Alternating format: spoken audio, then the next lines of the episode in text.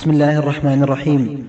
فيسعد إخوانكم في وقف السلام الخيري أن يقدموا لكم المحاضرة السادسة، وهي لقاء مفتوح بصاحب الفضيلة الشيخ عبد الله بن عبد الرحمن الغديان، عضو هيئة كبار العلماء واللجنة الدائمة للإفتاء، وكان يوم الخميس 13 من محرم. إلا من هديته فاستهدوني أهدكم. يا عبادي كلكم جائع إلا من أطعمته فاستطعموني أطعمكم. يا عبادي كلكم عار إلا من كسوته فاستكسوني أكسكم.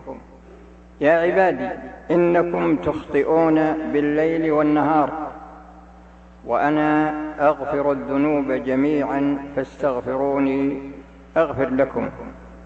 يا عبادي إنكم لن تبلغوا ضري فتضروني ولن تبلغوا نفعي فتنفعوني. يا عبادي لو أن أولكم وآخركم وإنسكم وجنكم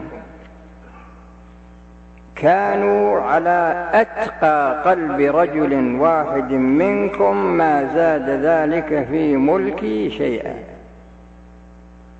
يا عبادي لو أن أولكم وآخركم وإنسكم وجنكم كانوا على أفجر قلب رجل واحد منكم ما نقص ذلك من ملكي شيء.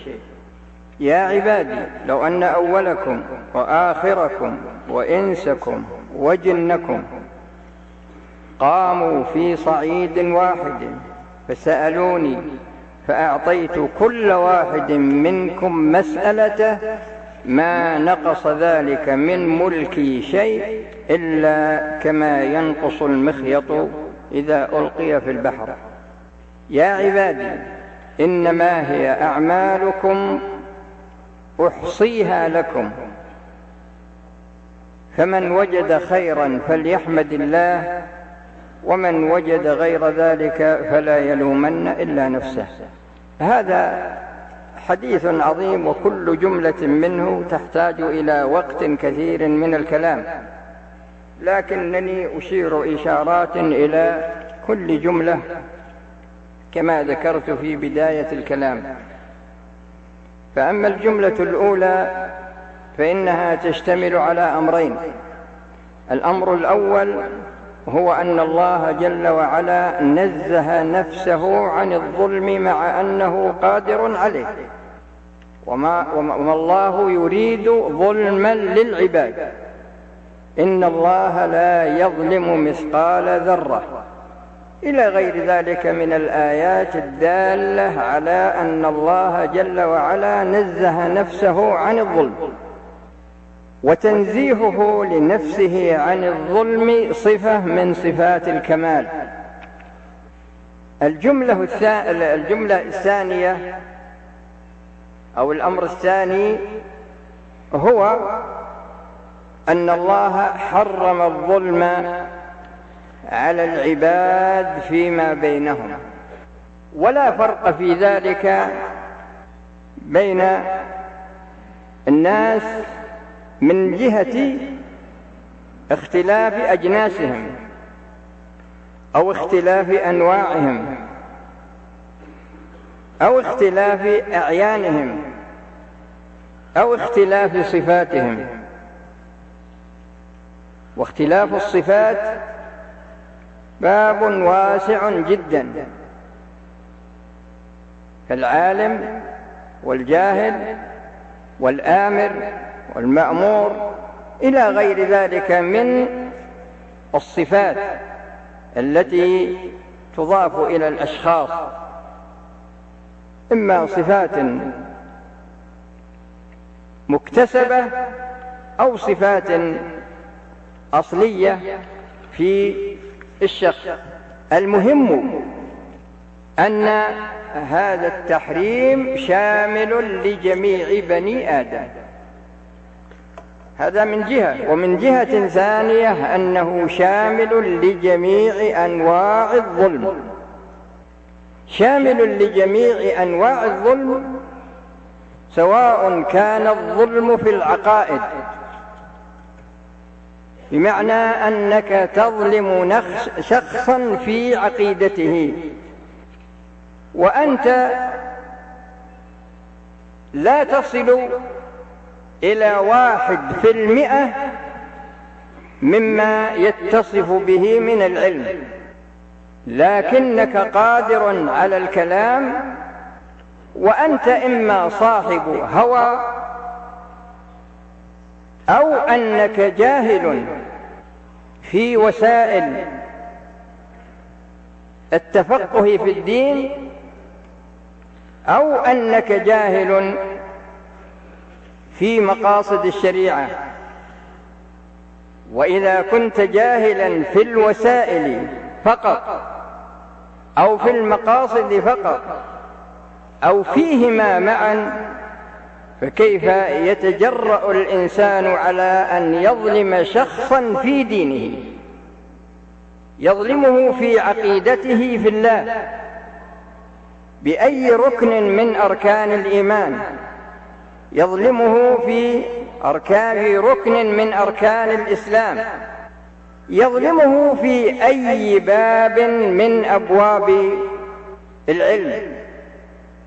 وإذا نظرنا إلى هذه الجزئية وجدنا أنها منتشرة مع الأسف ومستساغة، منتشرة من جهة ومستساغة بمعنى أنها انتشرت من أناس كما ذكرت قبل قليل، يعني أنهم جهلة ومقبولة من ناس أشد منهم جهلا. والواجب على الإنسان أن يعرف نفسه، يعرف ما لها وما عليها، ولا يتكلم إلا في حدود علمه، ولا تقف ما ليس لك به علم. يظلم الإنسان في نفسه، يظلمه في عرضه، يظلمه في ماله، يظلمه في ماله، يظلمه في عقله. فالمقصود أن هذه الأمور هي مداخل الظلم، حتى إن الشخص قد يظلم نفسه بمعنى أنه يضعها في غير مواضعها الشرعية، فإذا وضع نفسه في أي موضع من مواضع الشريعة وكان هذا الوضع منه مخالفا للشريعة مع علمه بذلك، فلا شك أنه ظالم لنفسه، لأنه تسبب في إيقاعها فيما حرم الله، وهي أمانة معه. الجملة الثانية: يا عبادي كلكم ضال إلا من هديته فاستهدوني أهدكم. الهداية هي هداية دلالة وإرشاد، وبهذا أرسل الله الرسل وأنزل الله الكتب، والرسل بلغوا ما أمروا بتبليغه، وجعل الله العلماء ورثة الأنبياء، والعالم مسؤول عما يقول كما أن الرسول مسؤول عما يقول. ولو تقول علينا بعض الأقاويل لأخذنا منه باليمين ثم لقطعنا منه الوتين فما منكم من أحد عنه حاجزين. ولما حرم الله الشرك قال بعده: وأن تقولوا على الله ما لا تعلمون. فالمنتسب إلى العلم ينظر إلى الكلام الذي يقوله، هل هو صحيح أو ليس بصحيح، فإن كان صحيحا تكلم به، وإن لم يكن صحيحا بين أن هذا الأمر يبينه ويبين أنه ليس بصحيح. وهداية التوفيق والإلهام هذه بيد الله. ولهذا الشخص يصلي فرضا، يصلي نفلا، كل ركعة يقول فيها من فاتحة الكتاب اهدنا الصراط المستقيم. وهذا سؤال للهدايتين، سؤال لهداية الدلالة والإرشاد، وسؤال لهداية التوفيق والإلهام. والعبد في حاجة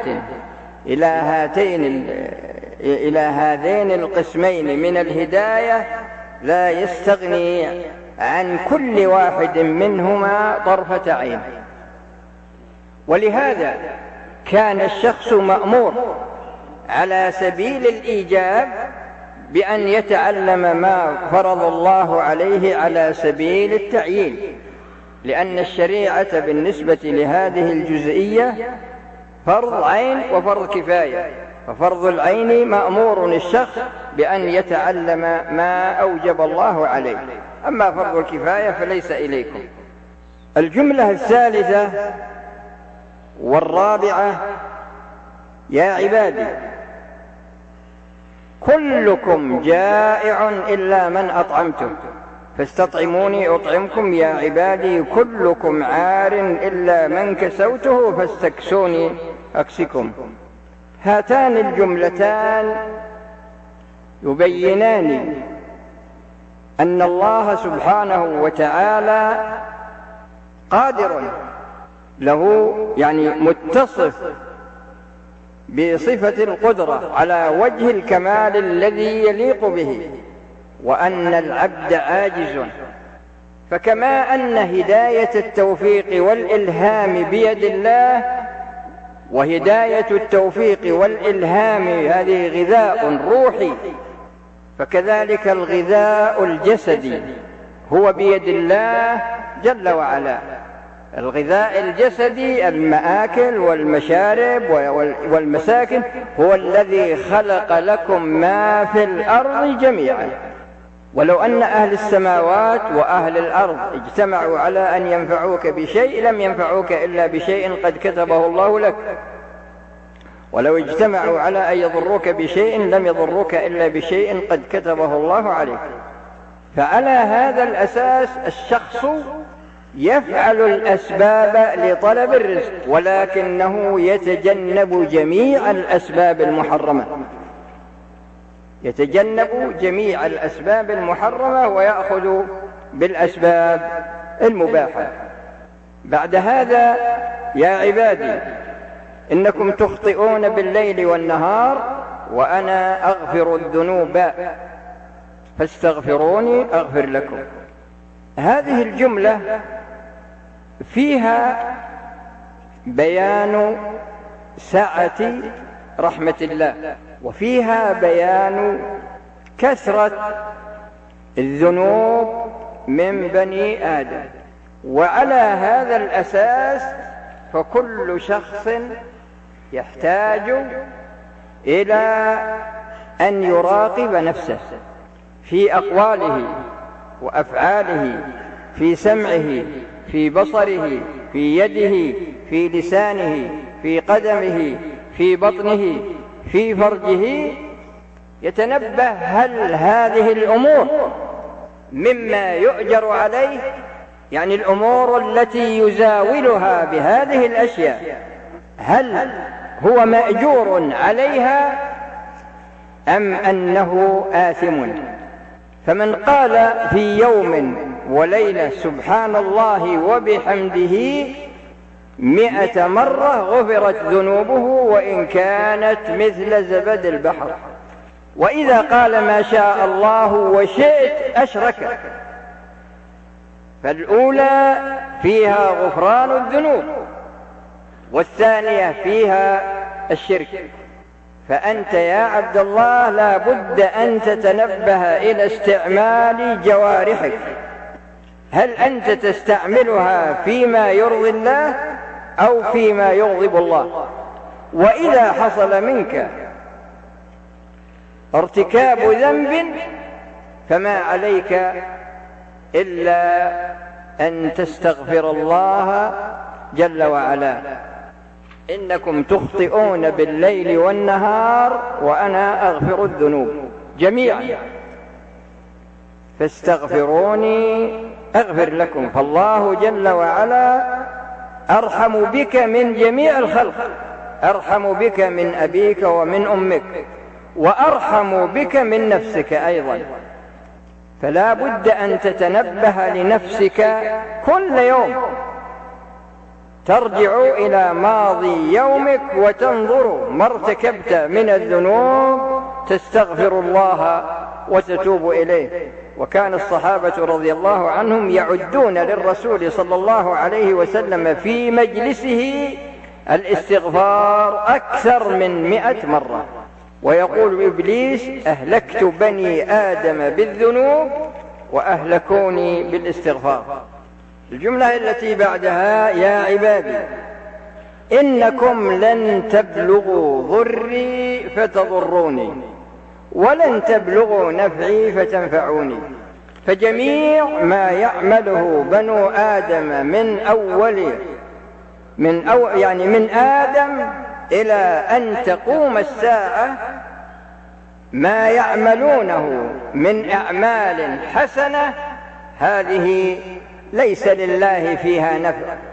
وما يعملونه سيأتي بعد قليل، وما يعملونه من إجرام فإنه لا يضر الله. ولهذا جاء بعد هذا قوله تعالى: يا عبادي لو أن أولكم وآخركم وإنسكم وجنكم كانوا على أتقى قلب رجل واحد منكم ما زاد ذلك في ملكي شيء. هذا راجع إلى كلمة لن تنفعوني، لن تبلغوا ضري فتضروني ولن تبلغوا هذا ولن تبلغوا نفعي فتنفعوني. وبعد ذلك: لو أن أولكم وآخركم وإنسكم وجنكم كانوا على أفجر قلب رجل واحد منكم ما نقص ذلك من ملكي شيء. هذا راجع إنكم لن تبلغوا ضري. فلو أن جميع أهل الأرض كانوا فجار ما ضروا الله، ولو أنهم كانوا أتقياء ما نفعوا الله، لكن ضررهم على أنفسهم ونفعهم لأنفسهم. ثم بعد ذلك قال: يا عبادي لو أن أولكم وآخركم وإنسكم وجنكم قاموا في صعيد واحد فسألوني فأعطيت كل واحد منكم مسألته ما نقص ذلك من ملكي شيء إلا كما ينقص المخيط إذا ألقي في البحر. هذا يدل على أنه جل وعلا هو النافع، والنافع على وجه الحقيقة. ثم بعد ذلك قال: يا عبادي إنما هي أعمالكم أحصيها لكم ثم أوفيكم إياها، فمن وجد خيرا فليحمد الله ومن وجد غير ذلك فلا يلومن إلا نفسه. وهذا دليل على أن جميع ما تعمله يا ابن آدم محصن عليه. وكل الله بك ملكين من صلاة الفجر إلى صلاة العصر وملكين من صلاة العصر إلى صلاة الفجر يكتبان حسناتك وسيئاتك، الذي على اليمين يكتب الحسنات والذي على اليسار يكتب السيئات. وجعل الله الملك الذي على اليمين له سلطة على الملك الذي على اليسار. إذا عملت سيئة حسنة كتبها ملك الحسنات، وإذا عملت سيئة قال ملك الحسنات لملك السيئات: انتظر لا تكتبها لعله يستغفر لعله يتوب. فإذا ما حصل منه استغفار ولا توبة قال له: اكتبها. إذا جاء يوم القيامة ينشر لك هذا الكتاب ويقال لك: اقرأ كتابك كفى بنفسك اليوم عليك حسيبا. ووضع الكتاب فترى المجرمين مشفقين مما فيه ويقولون: يا ويلتنا ما لهذا الكتاب لا يغادر صغيرة ولا كبيرة إلا أحصاها ووجدوا ما عملوا حاضرا ولا يظلم ربك أحدا. فعلى العبد أن يسعى للتخفيف على نفسه ما دام في هذه الحياة، لأن كل شخص له مدة من الزمن يعيشها، وإذا انتهت هذه المدة فإنه ينتقل عن هذه الحياة. نزل جبريل على الرسول صلى الله عليه وسلم فقال: يا محمد ربك يقرئك السلام ويقول عش ما شئت فإنك ميت واعمل ما شئت فإنك مجزي به. اعمل ما شئت، والرسول أشرف الخلق على الإطلاق، ويقول له اعمل ما شئت فإنك مجزي به وعش ما شئت فإنك ميت. نوح عليه السلام أخذ 950 سنة وهو يدعو قومه ومع ذلك مات. فرعون يقول: أنا ربكم الأعلى، يقوله لأهل مصر: أنا ربكم الأعلى، ما علمت لكم من إله غيري، 450 سنة ولا نفعت. أخذه الله أخذ عزيز مقتدر. فالإنسان لا بد أن يتنبه لنفسه. هذه كلمة مختصرة على هذه الجمل من هذا الحديث. أسأل الله سبحانه وتعالى أن يوفقني وإياكم لما يحبه ويرضاه، وإن شاء الله نبدأ في الأسئلة الآن. هذا يقول: ما توجيهكم لمن يقول في ظل الظروف الراهنة ما حدث من أعمال التفجيرات أن هذا بسبب عدم نزول العلماء إلى ساحة الشباب؟ الشخص عندما يقدم على عمل، هذا الشخص في لحظة إقدامه يتصف بصفة، ولهذا كانت نفس الشخص لها 3 صفات: أمارة بالسوء ولوامة ومطمئنة. فنفس المؤمن هي المطمئنة، والأمارة بالسوء تحمل الإنسان على ارتكاب ما حرم الله، واللوامة تأتي بعد ما يفعل بسبب طاعته للنفس الأمارة بالسوء فتلومه. وإذا أقدم الإنسان على أمر محرم عمدا فلا شك أن هذا دليل على ضعف إيمانه أو على عدم إيمانه، مثل الكفار الآن يتكلمون في الإرهاب ويقتلون المسلمين الأبرياء، ويجعلون قتل المسلمين الأبرياء ليس من الإرهاب. فقصدي أنا أن الشخص عندما يقدم على أمر محرم قد يكون فاقدا للإيمان أو أنه ناقص الإيمان، فيقدم بسبب هذا الضعف. هذا الإقدام الذي حصل منه تارة يكون سببا في عقوبته في الآخرة، لأن جاءت أدلة تدل على أن الشخص يفعل فعلا في الدنيا يكون سببا لدخوله الجنة، ويفعل فعلا يكون سببا في دخوله النار. فقد يكون هذا الشخص يرتكب هذه الجريمة تكون سببا لدخوله النار.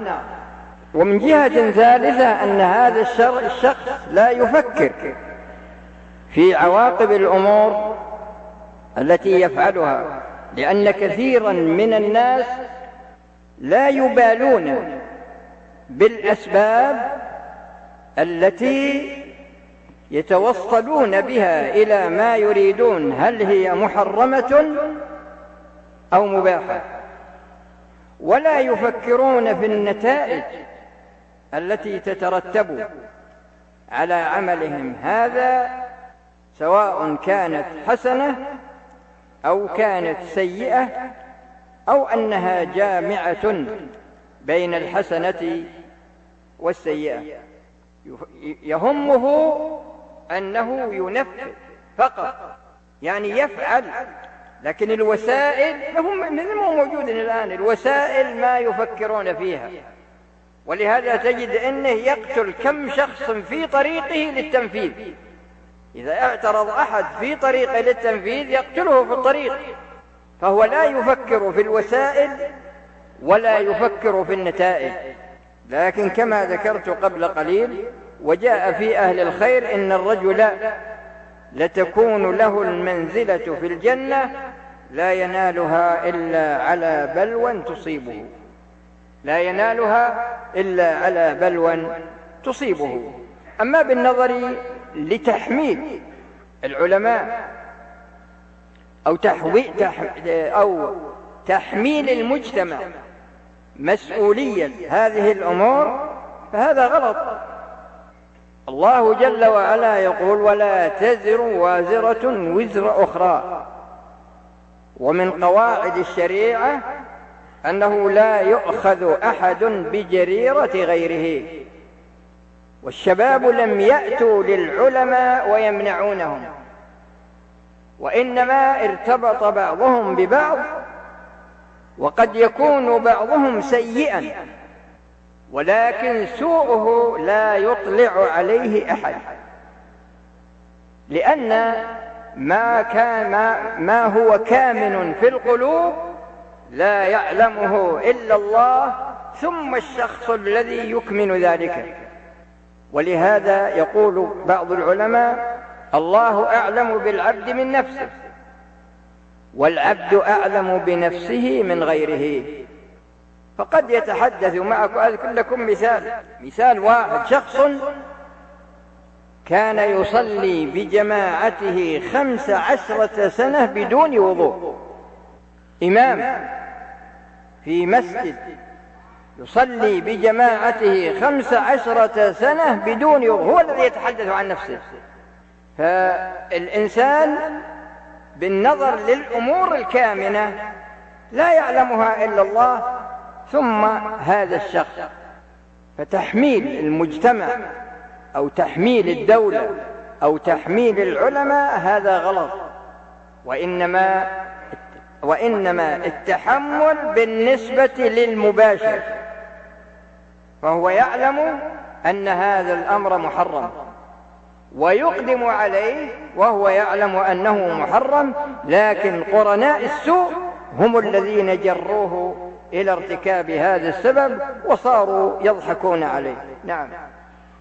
هذا يقول: نحن طلبة للعلم، لنا أهالي وأقارب وأرحام ينتظرون منا التوجيه ونشر الوعي فيهم، ومع هذه الأحداث الأخيرة التي حصلت كان ردة فعل، هذا كتابته، فعل لها عند العوام، أنهم يخافون من كل من يظهر عليه سيم الصلاح، يقولون: أصبحنا لا نميز المفسد من المصلح، لماذا يوجهنا فضيلتكم؟ الله سبحانه وتعالى هو الذي يعلم السر وأخفاه، وإذا صدق العبد مع الله جل وعلا فقد جاء في الحديث في وصية الرسول صلى الله عليه وسلم لابن عباس: احفظ الله يحفظك، وحفظك لله بامتثال أوامره واجتناب نواهيه. هذه هي الأسباب، لكن ما هي النتيجة؟ يحفظك. إذا حفظت الله امتثلت ما أمرك به واجتنبت ما نهاك الله عنه، حماك الله من كل سوء.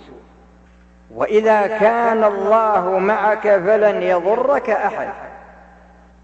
لكن يؤتى الإنسان من قبل نفسه، وما أصابكم من مصيبة فبما كسبت أيديكم ويعفو عن كثير. فالإنسان يتعلم العلم ويعمل به ويدعو إليه صادقا فيما بينه وبين الله، ويجتنب ويتجنب جميع مواضع الريب. وإذا سلك هذا المسلك فلن يعترض عليه أحد، وإن اعترض عليه أحد فإن الله يحميه عنهم، لكن المهم هو الصدق مع الله جل وعلا. هذا يقول: متى يحكم على الرجل أنه مبتدع؟ وهل كل من وقع في البدعة فهو مبتدع؟ أولا، أن المساحة التي تكون موردا للبدع هي مساحات التعبد، يعني ما كان فيه عبادة لله جل وعلا، يعني في أمور الدين. أما في أمور الدنيا فقد جد كثير من الأمور ما كانت موجودة في الأصل، فهل يقال كل ما جد من أمور الدنيا هذا من البدع؟ مثل ما يقول بعض الناس: ركوب السيارة بدعة، لأن الرسول صلى الله عليه وسلم ما ركب سيارة. هذا هو المجال التي تكون فيه البدع. والرسول صلى الله عليه وسلم قال: من أحدث في أمرنا هذا ما ليس منه فهو رد. والإحداث قد يكون في الأصول، وقد يكون في الكيفيات، وقد يكون في الأعداد، إلى غير ذلك مما لا يتسع المقام هذا له. لكن أنا أنصح السائل ومن يرغب التزود في هذا المجال فعليه بكتاب الاعتصام للشاطبي رحمه الله، فهو أحسن كتاب كتب في بيان البدعة، يعني الفرق بين البدعة والسنة. هذا يقول: هل هذه القاعدة صحيحة؟ هذه قاعدة الظاهر أنها من وضع الشباب: نتعاون فيما اتفقنا عليه ويعذر بعضنا بعضا فيما اختلفنا فيه، وهل تعمل مسائل العقدية والفقهية فيعذر فيها المخالف مطلقا؟ هذه دعوة كانت متأسسة من زمن طويل، لكنها ما وصلت إلينا إلا في وقت متأخر، أما هي يعني ولادتها كانت قديمة. هذه الفكرة كانت ولادتها قديمة، لكن ما وصلتنا إلا في وقت متأخر. والذين وضعوا هذه القاعدة، هذه من وضع الشرع، هذه الذين وضعوا هذه القاعدة يريدون الاجتماع مع اليهود والنصارى والمجوس، يعني جميع أهل الأرض يتفقون على الشيء الذي يعني يتفقون على حسب كلامه، لكن يهودي يبقى على يهوديته، نصراني يبقى على نصرانيته، مجوسي يبقى على مجوسيته، مسلم يبقى على إسلامه. ومعنى هذا إلغاء فكرة الدعوة، وإلغاء فكرة الحسبة، وإلغاء فكرة الجهاد في سبيل الله، يعني إلغاء لهذه الأمور. يعني نتعايش مثل البهائم تماما، نتعايش من أجل الأكل والشرب واللبس والسكنة والمصالح الدنيوية، هذا أمر لا يجوز. هذا يقول: قرأت في كتاب ذكر فيه صاحبه أن أنواع التوحيد 4: الألوهية والربوبية والأسماء والصفات والحاكمية. هذا فهل نطق بهذا النوع 4 أحدا من علماء السنة؟ أنا لا أعلم أن أحدا يعتمد على قوله أنه أتى بهذا القسم. لكن نرجع إلى توحيد الألوهية، يندرج فيه جميع ما يفعله العباد من أنه حق الله على العباد، من أنه حق الله على العباد، فهذا فيه حق الله على العباد. نأتي إلى توحيد الربوبية.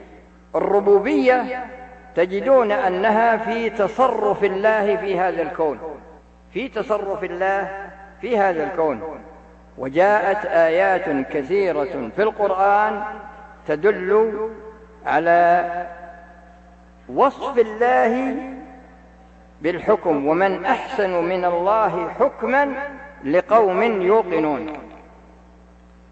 فالإتيان به على أنه قسم مستقل هذا ليس بصحيح. ونأتي أيضا في توحيد الأسماء والصفات، وحقيقة هذا القسم هو وصف الله جل وعلا بما وصف به نفسه أو وصفه به رسوله صلى الله عليه وسلم، يعني يثبت العبد ما أثبته الله لنفسه من الأسماء والصفات على الوجه الذي يليق به. ونأتي إلى الحكم، نجد أن الحكم هذا، يعني القسم أنهم يريدون، له علاقة بتوحيد الأسماء والصفات، وله علاقة بتوحيد الربوبية، وله علاقة بتوحيد الألوهية. فكيف يقال إن هذا قسم من أقسام التوحيد؟ يقول نسمع مقالات مفادها أن حركة الإخوان المسلمين وجماعة التبليغ وحزب التحرير ومن باثق عنها من حركات إلى آخره، الحقيقة أن الانقسامات الموجودة ليس لها أصل في الشرع، لأن الرسول صلى الله عليه وسلم لما بين الفرق، فرق اليهود والنصارى، وبين أن هذه الأمة ستفترق على 73 فرقة كلها في النار إلا واحدة، قالوا من هي يا رسول الله؟ قال من كان على مثل ما أنا عليه اليوم وأصحابي. فأصبحت فرقة واحدة. فلماذا تتعدد الفرق؟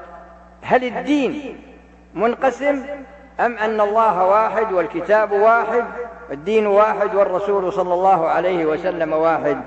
لكن الذين يؤسسون هذه الجماعات لهم أهداف كثيرة، وأنا أذكر لكم هدفين من الأهداف. الهدف الأول أن الشخص يشبع رغبته الجنسية من بنات أتباعه. وقد رأيت رجلا منذ 41 سنة جاء إلى هذه البلاد مؤسس دعوة في بلد ما، ومظهره مظهر ممتاز من الناحية الدينية، ومتزوج 55 امرأة من بنات أتباعه. فلما نصح قيل له يا فلان ما يجوز هذا العمل، قال 4 زوجات والباقيات هدايا من أولياء أمورهن. فهذا رئيس دعوة في بلد ما من بلدان العالم. الثاني من الناحية المالية، سألني سائل منذ فترة قال إن شيخ الطريقة عندنا لا يسمح لنا بالحج إلا إذا أعطاه الواحد 1/5 ماله، يعني ما يعطيك تصريح تحج إلا إذا أعطيته 1/5 المال. قلت له طيب هذا إذا أردتم الحج، لكن إذا رجعتم من الحج ماذا تعطونه؟ قال لا يسمح لأحد أن يدخل بيته إلا بعد أن يقدم له ذبيحة. فكل شخص يقدم ذبيحة لشيخه قبل دخوله بيته. وفيه أغراض أخرى، فيه أغراض إفساد وفيه أغراض سياسية، وليست سياسية شرعية ولكنها سياسية الله أعلم بقصد أهلها منها، لكنها لا تهدف إلى تعليم الناس ما ينفعهم وتجنيبهم ما يضرهم. ولا فرق في ذلك بين جماعة وجماعة، لأن كما ذكرت لكم في بداية الكلام أن الله واحد والدين واحد والقرآن واحد والرسول واحد، فتكون الأمة واحدة ولا يحصل اختلاف في ذلك. والآن في بعض الجهات تجد أن كل جماعة تشتغل في الجماعة الأخرى تعيبها، يعني يشتغل بعضهم في عيب بعض بدلا من أن يشتغلوا في بناء أنفسهم وفي بناء المجتمع الذي يعيشون فيه بناء دينيا. لا،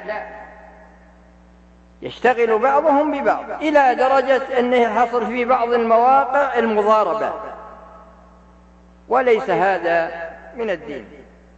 وهذا يقول سؤال: هناك من طلاب العلم من يزعم أنه على منهج أئمة الدعوة ويقرأ رسائلهم ومؤلفاتهم ويفهمها فهما خاطئا لأن الخاطئ هو الآثم، هو الذي يتعمد صرف الدليل عن دلالته ويتعمد صرف الكلام عن معناه، يتعمد من حيث الاستدلال والواقع، ويبني على ذلك أحكاما وتصرفات ينسبها لأئمة الدعوة دون الرجوع إلى أهل العلم الذين يفقهون كلام الأئمة إلى آخره. والله يا أخي، أنا كنت في بلد ما وكان معي شخص، يعني ركبت أنا وياه في السيارة من أجل إلقاء محاضرة في مسجده في بلد ما لكن داخل المملكة، فقال: أنا يشكل علي 3 مسائل من الفقه. نظرت إليه ولا تو شاب، قلت: أنت مشكلة عليك 3 مسائل من الفقه؟ قال: نعم. قلت: طيب أنت وش دراستك؟ قال: أنا أحمل الكفاءة. فيحمل الكفاءة وما أشكل عليه إلا 3 مسائل من الفقه. فتجد في شباب لا يعرفون العلم ولا يعرفون أنفسهم ولا يعرفون أهل العلم، فهم جهلة من هذه الوجوه الثلاثة، لا يعرف نفسه ولا يعرف أهل العلم ولا يعرف العلم، فيكون جاهلا في وسائل العلم وجاهل في مقاصده، وبناء على ذلك الأحكام التي يصدرها على ما بين الوسائل والمقاصد لا شك أنها أحكام غير صحيحة، فيحتاج هذا كما قال عمر رضي الله عنه: تفقهوا قبل أن تسودوا. وكما جاء في آخر سورة براءة: فلولا نفر من كل فرقة منهم طائفة ليتفقهوا في الدين ولينذروا قومهم إذا رجعوا إليهم لعلهم يحذرون. فيتعلم الإنسان قبل أن يتكلم. فيه أسئلة كثيرة، أسئلة كثيرة فيه تتعلق في وصف أئمة الدعوة بأنواع من الأوصاف التي لا يرضى الواصف هو بأن يوصف بها. ولا أدري ما هي المبررات التي تجعل الشخص يلحق هؤلاء في قبورهم ويعيبهم وهو لم يقدم للإسلام شيئا، ولكنه يشتغل في عيوب الأموات والأحياء. ولو سألته كيف تتوضأ لما عرف، أو كيف تصلي، كيف صلى الرسول صلى الله عليه وسلم لما عرف، لكن عنده جرأة وعنده جهل وعنده عدم ورع، عدم مراقبة لله جل وعلا. ويكفي هذا عن الأسئلة كلها. وهذا يقول: اتهم أحد مقدم البرامج المشهورة في إحدى القنوات بأن مؤلفي كتب الدعوة يقدمون نصوص علماء الدعوة على نصوص القرآن، فما تعليقكم على هذه الفرية؟ هذا الذي يتهمهم، هذا كما ذكرت قبل قليل، هذا يحتاج إلى أن يعرف نفسه، وإلى أن يعرف أهل العلم، يعرف علماء الدعوة. علماء الدعوة رحم الله هذه البلاد فيهم، فأنقذوا من شاء الله إنقاذه من الناس. يقول: ما رأيك في من يقول إن عقيدة الشيخ توافق عقيدة السلفي في الجملة؟ هذا السائل لا يعرف الفرق بين الجملة والتفصيل. فعقيدة الشيخ رحمه الله، عقيدة الشيخ رحمه الله هي عقيدة أهل السنة والجماعة التي نص عليها الرسول صلى الله عليه وسلم حينما قال: من كان على مثل ما أنا عليه اليوم وأصحابي. لكن هو كغيره من البشر قد يقع منه خطأ في مسألة اجتهادية، لكن منهجه هو منهج الصحابة رضي الله عنهم. وهذا يقول: نرى بعض المنتسبين للدعوة يربون الشباب على التقليل من شأن العلماء وتهوين أمر الارتباط بهم والرجوع إليهم، فما نصيحتكم لهؤلاء وللشباب أيضا؟ أما بالنظر للذين يصدر منهم ما يسمونه بالنص، فلا شك أن هذا من الغش، والرسول صلى الله عليه وسلم يقول: من غشنا فليس منا. وليس الغش خاصا بأمور الدنيا، فكما أنه واقع في أمور الدنيا فكذلك يكون واقع في أمور الدين. فأنت تنصح شخصا، تطلب منه أن يتجنب شخصا، لأن الشخص الذي تريد أن يتجنب مستقيم، وتريد أن تستعمل هذا الشخص الذي تنصحه، تريد أن تستغله لطريق الانحراف. لأن البلاد هذه ما كان يعرف فيها الانقسام، ولا كان فيها إلا دعوة واحدة، لكن لما دخلت هذه البلاد من الخارج كل شخص جاء وهو منتسب إلى جماعة في بلد ما أسس يعني طريقة، وصار هو الذي يرأسها، وتشعبت حتى أنها توجد في المدارس الابتدائية. أما بالنظر للجانب الثاني وهم الشباب، فأنا أنصحهم بأنهم لا يستجيبون لهؤلاء، وإذا أشكل عليهم شيء فإنهم يسألون أهل الذكر. وبذكر لكم مثال غريب من ناحية التشكيك في العلماء. سألني سائل في الحرم عمره يمكن 12 سنة، قال: ما تقول في الشيخ فلان؟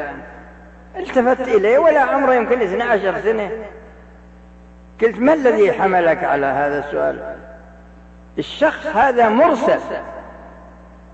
مرسل من أجل أنه يسأل حتى يزرع في ذهنه الشك في العالم الفلاني.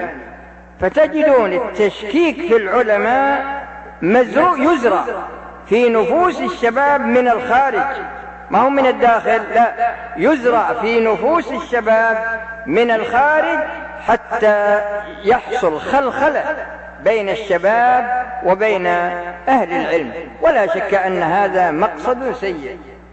وهذا يقول: ما حكم تغيير النية في صيام الفرض وذلك أثناء النهار للعطش والتعب، فنويت الفطر وبعد ذلك واصلت الصيام؟ النية عندما تحصل، سواء حصلت في الصلاة أو في الصيام، فبمجرد ما يحصل عند الإنسان من النية لقطع الصيام أو لقطع الصلاة، فإن الصيام ينقطع والصلاة تنقطع، ويستأنف الصيام يستأنف بدله يوم، والصلاة يستأنفها من أولها. يقول: هل يوجد كتاب في أصول الفقه خال من المباحث الكلامية؟ والله يا أخي، كتب أصول الفقه ما تحصى كثرة في المذاهب الأربعة، وفي مؤلفات حديثة جديدة،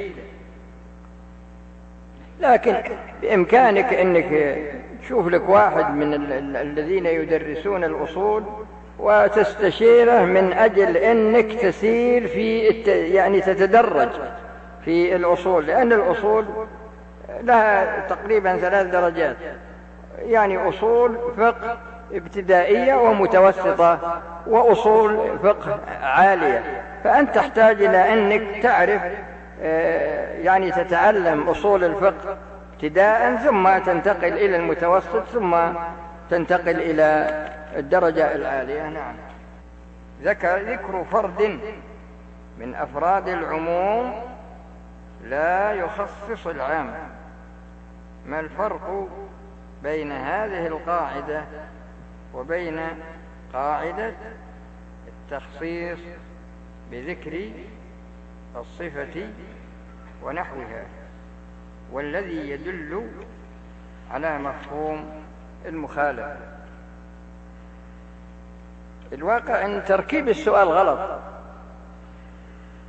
تركيب السؤال غلط، لأن العلاقة بين العام، بين يعني كلمة عام وكلمة خاص،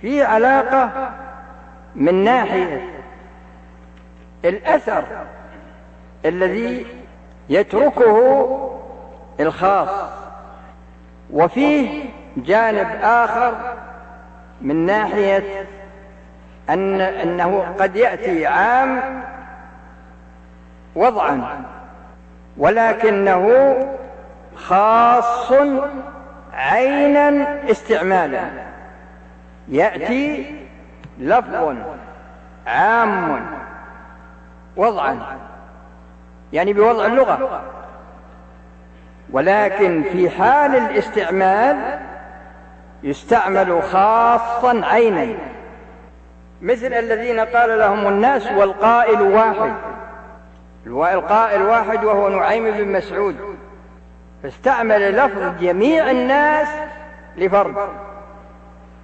أما بالنظر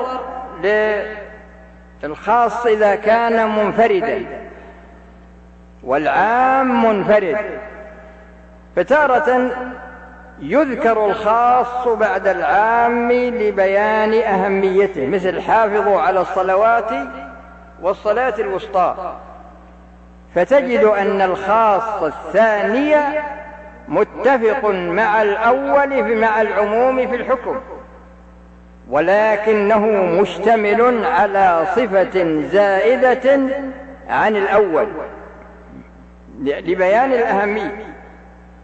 أما بالنظر للخاص الذي يختلف حكمه عن العام، الخاص الذي يختلف حكمه عن العام، فتجد أن العام إذا كان في القرآن أو كان في السنة، فالله حينما تكلم فيه في القرآن أراد أن يتناول هذا اللفظ العام أفرادا، ليس المخصص المشتمل على أفراد هي متفقة مع العام من جهة الأفراد، لكن الدليل الخاص دل على أن المتكلم لم يتكلم بالعام إلا في حدود ما أراده استعماله، وهذه الأفراد التي دل عليها الخاص لم يقصدها في الاستعمال، وإن كان دخولها صالحا وضعا، لكنها لم تدخل في الاستعمال. ولهذا مخصصات العموم كلها سواء كانت متصلة أو كانت منفصلة لا ترفع حكما واقعا، وإنما تدل على منع دخول أفراد يظن دخولها وضعا، ولكن المخصص بين أنها لم تدخل من حيث الاستعمال. وأما ذكر الصفة هذا مثل ما قلت لكم صياغته للسؤال ما هي. هذا يقول يبي معنى حديث يؤذيني ابن آدم يسب الدهر، وأنا الدهر أقلب الليل والنهار. الشخص عندما يسب الزمان الليل أو النهار أو الشهر أو الأسبوع أو السنة، من الذي وضع الليل والنهار؟ من الذي جعل الليل والنهار خلفته لمن أراد أن يذكر أو أراد شكورا؟ والظرف والزمان ظرف، وما يقع فيه من الأمور، هذه الأمور التي تقع هي أسباب، والمسبب هو الله جل وعلا. وترتيب المسببات على أسبابها راجع إلى الله جل وعلا، ففيه أسباب تقع من الله جل وعلا، وفيه أسباب أمر المكلفين بفعلها، أمرهم بفعلها، لكن ترتيب المسببات على أسبابها هذا راجع إلى الله. فتجدون أسبابا كونية وأسبابا شرعية وأسبابا عادية، لكن ترتيب مسبباتها عليها هذا يرجع إلى الله. فمسببات شرعية صلاتك وصومك وزكاتك وحجك إلى آخره، كل هذه أسباب، لكن أن تعلم أن الله قبل منك هذا العمل. لا تدري، المطر ينزل لكن قد لا تنبت الأرض، لأن إنبات الأرض مسبب ونزول المطر سبب، فيحصل السبب ولا يحصل المسبب، فإن شاء الله وقع المسبب وإن لم يشأ لم يقع. الأسباب العادية لأن أنت تسافر إلى مكة، لكن لا تدري هل تصل أو لا تصل، تبذر الحب في الأرض لا تدري هل ينبت أو لا ينبت. فالأسباب الشرعية والأسباب الكونية والأسباب العادية ترتيب مسبباتها عليها راجع إلى الله جل وعلا. ولهذا عندما يحصل اللعن هذا يرجع إلى المسبب وهو الله، وإلى مرتب المسببات على أسبابها. هذا يسأل عن المسائل كلها زرع شبه. يقول إن فيه ناس يقولون أين الله، والجارية أمية لا تقرأ ولا تكتب، لما سألها الرسول صلى الله عليه وسلم فقال لها أين الله، رفعت يدها إلى السماء. والله جل وعلا كما جاءت أدلة كثيرة تدل على أنه مستوى على عرشه.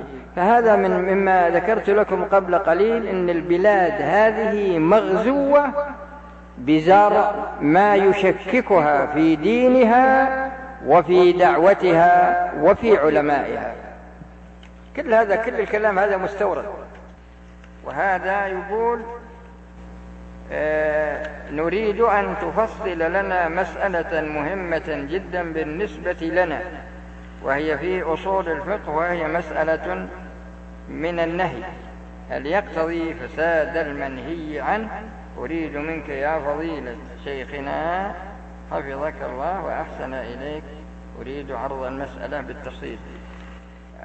المقام ما يتسع للإجابة على هذا السؤال، لكنني أختصر الإجابة وأدل السائل على كتاب خدمه في الموضوع. أما الكتاب فهو تحقيق المراد في أن النهي يقتضي الفساد.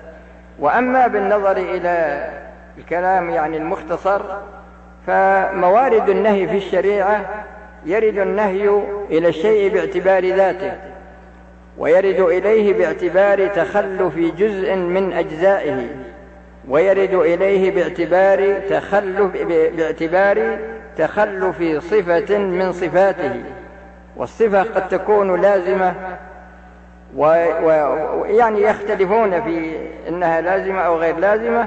وفيه قسم رابع يرد النهي إلى المحل باعتبار أمر خارج عنه. هذه هي موارد النهي في الشريعة. فأما ما ورد باعتبار ذاته فلا شك أنه يقتضي الفساد، وما ورد إليه باعتبار تخلف جزء من أجزائه، مثل لا صلاة إلا بفاتحة الكتاب، لا صلاة لمن لم يقرأ بفاتحة الكتاب، وكثير من هذا النوع، يعني إذا تخلف ركن أو شرط أو واجب من الواجبات عمدا. أما ما تخلف باعتبار صفة من صفاته، فمثل الإنسان إذا غصب أرضا وصلى فيها، فهل تصح صلاته أو لا؟ فهذه مسألة مختلف فيها. والوصف المجاور هذا مثل ما إذا صلى الإنسان وهو حامل لنجاسة، حامل ما هي في ثيابه، لا حاملها، فهذا يسمونه وصف مجاور. فهذا هل مثلا تصح الصلاة ولا ما تصح؟ فالمقصود أن الشخص يرجع إلى الكتاب لأن المقام ما يتسع للتفصيل. يقول ما توجيهكم لمن يقول إن العلماء يشوهون العلمانية؟ تشربوا العلمانية دون إيش؟ دون علمهم، وذلك من خلال قولهم لا تتكلموا في السياسة. العلمانية من المبادئ المستوردة التي يراد منها نقل الناس عن دينهم، لأن الله سبحانه وتعالى قال اليوم أكملت لكم دينكم وأتممت عليكم نعمتي ورضيت لكم الإسلام دينا. فما فيه شيء إلا وله حكم في شريعة الله.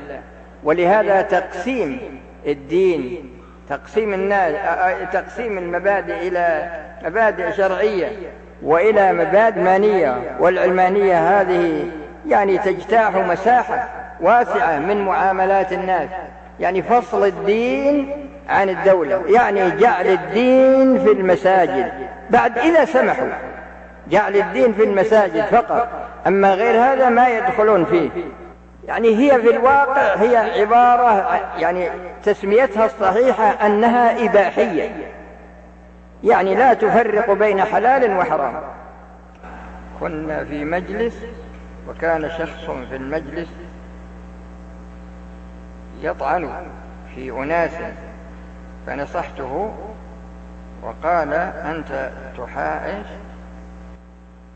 على كل حال أنا ذكرت في بداية الكلام في الأول تحريم الظلم، وأنه لا يجوز للإنسان أن يظلم نفسه، ولا يجوز له أن يظلم غيره، وليعلم أنه يملي بلسانه على الملائكة، وأن الملائكة يكتبون، وأن الله سيسأله يوم القيامة عن هذا القول. في من يقول للشباب الصغار لا تحضروا عند كبار العلماء لأنكم لن تفهموا ما يقولون، هذا من التفرقة. كل أسئلتكم ما شاء الله كلها زرع فساد، لأن في الحقيقة ما في حاجة إلى هالأمور كلها. الناس يتعلمون أمر دينهم ولا يحتاج إلى الدخول في هالأمور هذه. ما رأيك في من إذا نصحته وقلت له عليكم بالعلم بالتوحيد والسنة استنكر وقال يا أخي الأمة في ذل وكذا وكذا، وأنت تقول عليك بالتوحيد؟ يا أخي إذا فقدت التوحيد ما الذي بقي عندك؟ إذا فقدت التوحيد فقد فقدت دنياك وآخرتك. هذا يسأل يقول نبيك تعلمنا عن حال المدعو حسن المالكي من ناحية العقيدة والمنهج. هذا في الحقيقة يعني كتاباته ما كانت طيبة ولا كان موفق فيها، والدولة جزاها الله خيرا عملت معه ما يستحق. كيف أرد حقوقا لبعض الناس أموالا مسروقة وأنا منحرج من الوقف إليهم وإعطائهم، مع العلم أنني لا أحصي عددها. أحصي عددها وأدخلها عليهم ولو بشكل هدايا، هدايا نقدا، ما هي بهدايا تروح تشتري بها أشياء أخرى، لا، لأنك لا تملك هذا. وهذا يقول هل الرد على أهل البدع يؤجر عليه الإنسان؟ نعم، ليس من الغيبة، كل أمتي معافى إلا المجاهرون، والمبتدعة من المجاهرين. إذا اختلف الوالدان تقريبا في جميع الأمور فمن أحق بالطاعة؟ يا أخي أصلح بينهما وتنتهي المشكلة. أنا بعمل يتكون من مجموعة موظفين يبلغ عددهم تقريبا 400 موظف، ورئيسنا في العمل أمر أن تقام صلاة الظهر 1:15 وعلل ذلك بمصلحة العمل. على كل حال هم إذا كانوا جماعة إن صلوا في أول الوقت أو في وسطه الأمر في هذا سهل. قرأت في مجلة الجسور يقول المقال إن أنا أقول يعني هم ما شاء الله يعني حتى الأموات ما سلموا منهم.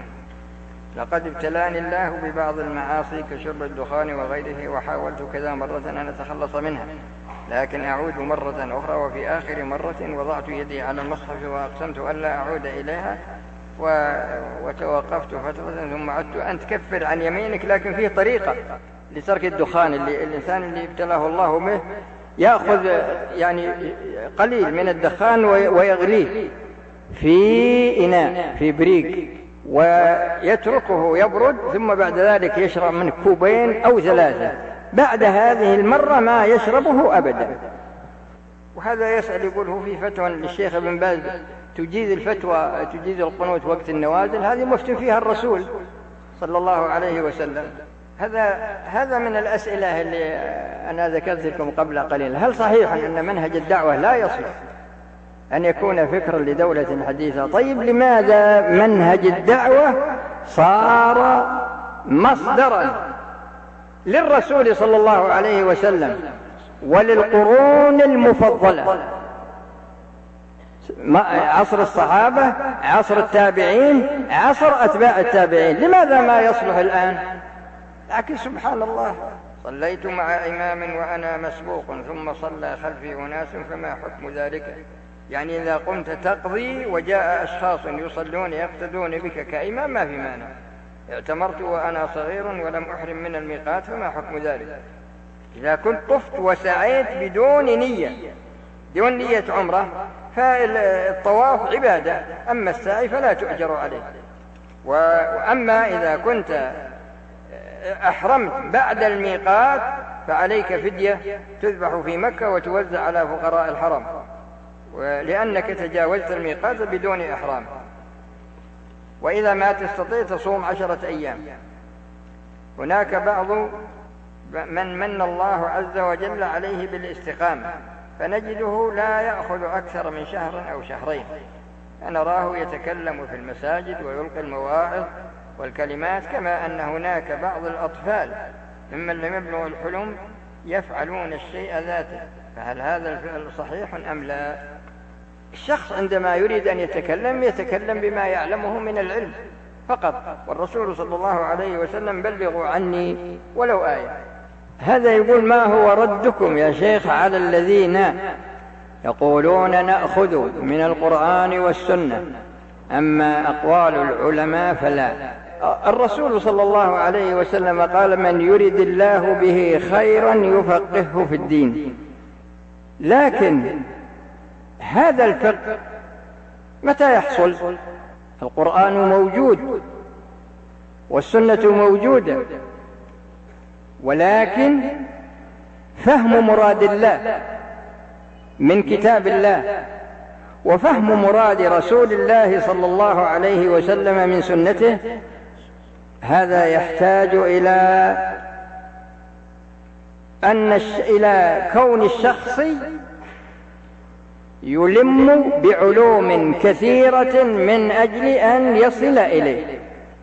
لكن الشخص اللي يقول هذا الكلام هذا مثل واحد ولد عمره 15 سنة يتكلمون وهم جالسون في حديث ويقول هذا الحديث لم يصح عندي، يعني ما صح عنده عمره 15 سنة. فالتفقه في الدين يحتاج إلى مجموعة، أنا أذكر لكم أشياء مختصرة لأن الإجابة عليه واسعة جدا، لكن إن الشخص يحتاج إلى معرفة الوسائل اللغوية والوسائل النحوية والوسائل البلاغية، فيحتاج إلى معرفة فقه اللغة وعلم التصريف وعلم الاشتقاق وعلوم البلاغة الثلاثة، البيان والمعاني والبديع، وإلى علم النحو. ويحتاج إلى معرفة السنة لأن السنة مبينة للقرآن، ويحتاج إلى معرفة علوم القرآن، ويحتاج إلى معرفة علوم السنة، ويحتاج إلى معرفة أسباب النزول ومعرفة الناسخ والمنسوخ، ويحتاج إلى علم التاريخ من أجل ما ذكر الله جل وعلا من القصص. فالشخص قد يطلب العلم 40 سنة 50 سنة ويكون في حالة لا يستطيع أن يتكلم فيها في كل مسألة تعرض عليه، لكن الناس عندهم جرأة، كثير من الشباب عندهم جرأة، ولهذا يقول بعضهم الصحابة رجال ونحن رجال، فيضع نفسه موضع أبي بكر، موضع عمر، موضع علي، موضع الفقهاء السبعة. هذا غلط، لا بد أن يتعلم. أما كون أن الإنسان يبي ياخذ الفقه من القرآن والسنة وهو جاهل في وسائله، هذا لا يجوز له. خرج علينا أحد الأشخاص في أحد القنوات الفضائية وقال إن ابن تيمية هو كافر، وسبب تكفيره له أن الشيخ ابن تيمية ذكر أن الله ينزل للسماء الدنيا. ابن تيمية ما قال هالكلام، هذا قاله الرسول صلى الله عليه وسلم وثابت عن الرسول صلى الله عليه وسلم. ولكن يمكن أن الله سبحانه وتعالى أراد لشيخ الإسلام ثوابا عظيما بسبب من يتناوله بسوء، وبخاصة في وقتنا هذا. ولهذا أنا تكلمت في بداية الكلام أن الله حرم الظلم على نفسه وجعله محرما بين العباد، وهذا من الظلم. الكلام في أئمة الدعوة والكلام في شيخ الإسلام والكلام في أهل العلم كل هذا من الظلم، فلا يجوز للإنسان أن يفعل ذلك. كثيرا ما أسافر أنا وزوجتي وحدنا ونريد أن نصلي جماعة، فأين تقف مني تقف منك خلفك، تبيها تجلس على اليمين، لا ما يصلح. فاسأل من أرسلنا منه.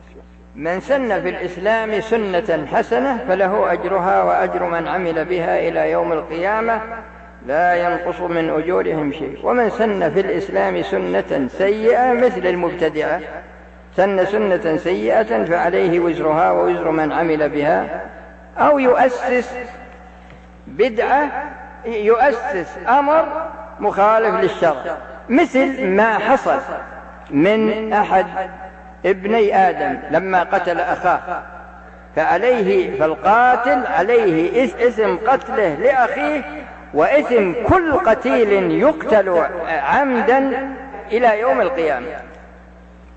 هذا يسأل يقول كثرة الأشرطة التي فيها قصص من الواقع والله أعلم بصحتها. يا أخي اشتغل في القرآن، اشتغل في غيب القرآن، في تلاوة القرآن، اشتغل في السنة، اشتغل في العلم، واترك هذه الأشرطة.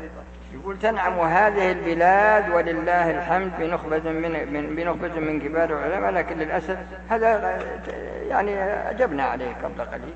وهذا من أعظم أسباب الاختلاف بين أهل الإسلام، اختلافهم في فهم النصوص.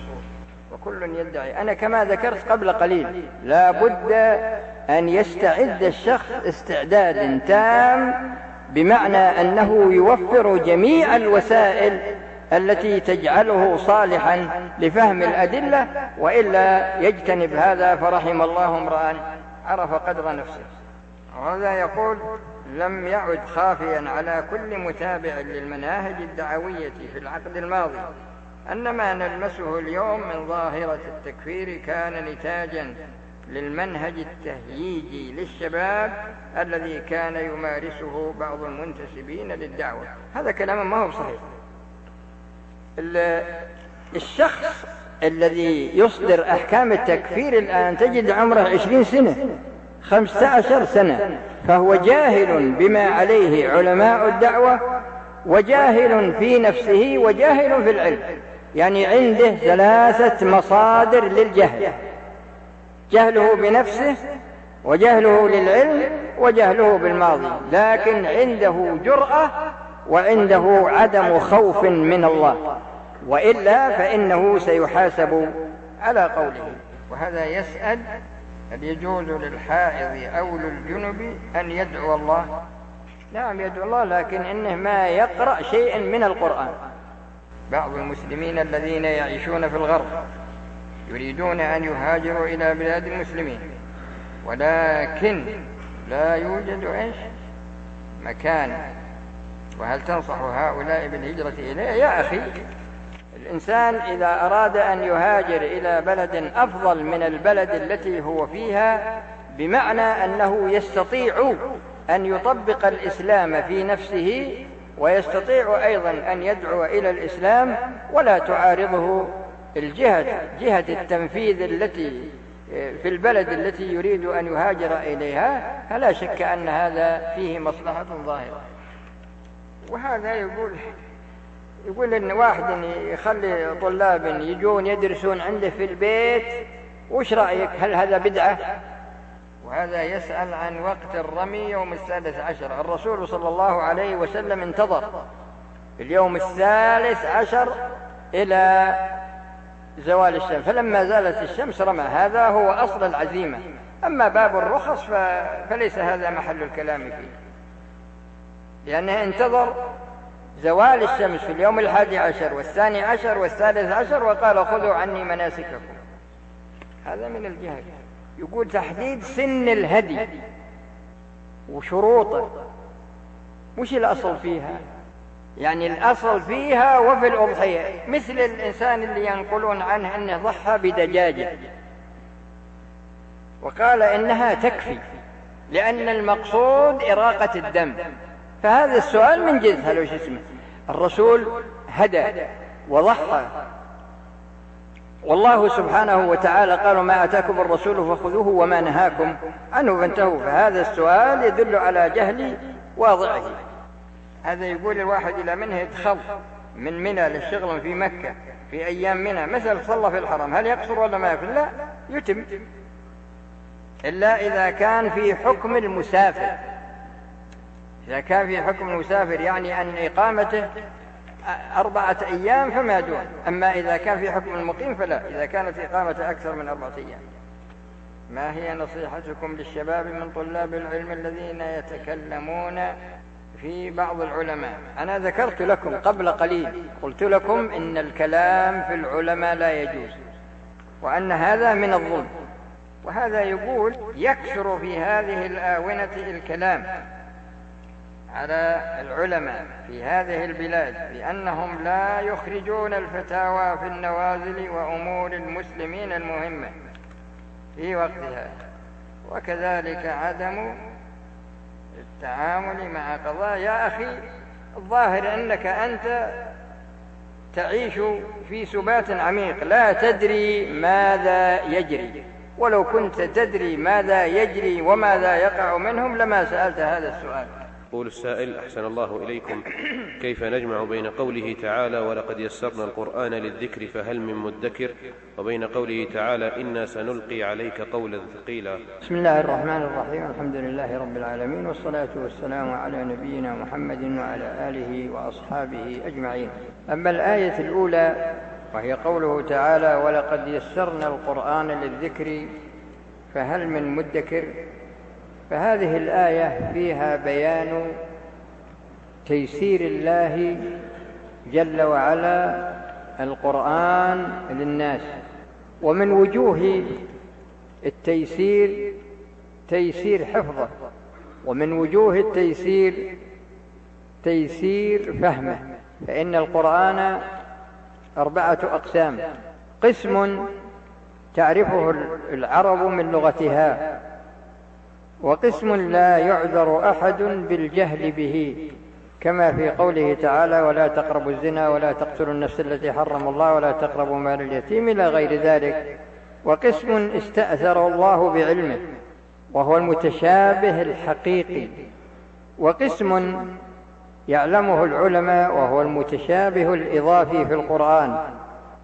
فكون الله جل وعلا يسر للناس فهم مفرداته وكذلك فهم أحكامه، واستأثر بما يخصه جل وعلا، فهذا من وجوه التفسير. فتيسير تعلمه، وتيسير حفظه، وتيسير فهمه، وذلك. وبعض الناس ييسر الله له العمل به.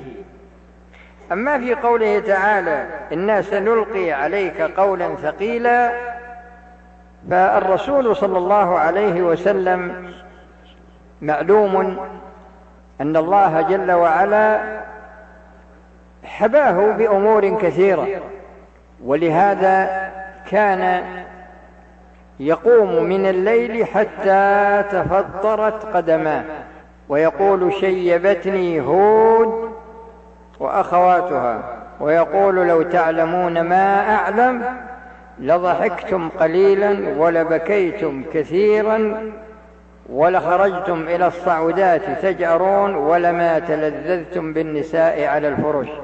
وفي سورة الأحزاب: إنا عرضنا الأمانة على السماوات والأرض والجبال فأبين أن يحملنها وأشفقن منها وحملها الإنسان إنه كان ظلوما جهولا.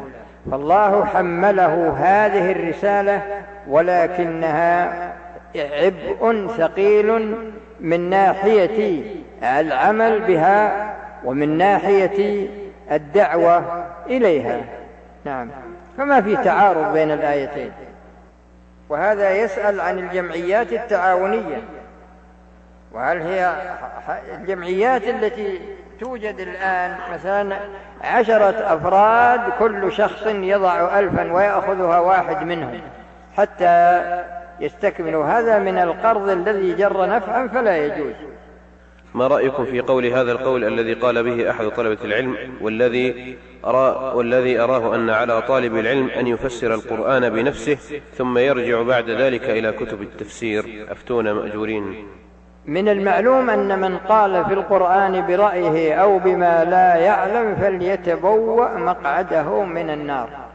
وأنا ذكرت لكم قبل الصلاة أن الشخص عندما يريد أن يفهم القرآن فهو في حاجة إلى أن يتعلم علوما كثيرة قبل الدخول في فهم القرآن. أما شخص يبي ينصب نفسه لفهم القرآن وهو جاهل في وسائله وجاهل في مقاصده، هذا لا يجوز له أن يتكلم في القرآن، وهذا لا يعرف القرآن ولا يعرف قدر نفسه. نعم، أحسن الله إليكم. يقول لأن القرآن يفسر بالقرآن، وأحسن كتاب وضع في هذا كتاب أضواء البيان في بيان القرآن بالقرآن للشيخ محمد الامين الشنقيطي رحمه الله. والثاني تفسير القرآن بالسنة، وهذا من أحسن الكتب التي يرجع إليها طالب العلم تفسير ابن كثير. والثالث تفسير القرآن بأقوال الصحابة والتابعين وأتباع التابعين، وهذا أحسن من جمع تفسيرهم ابن جرير رحمه الله تعالى.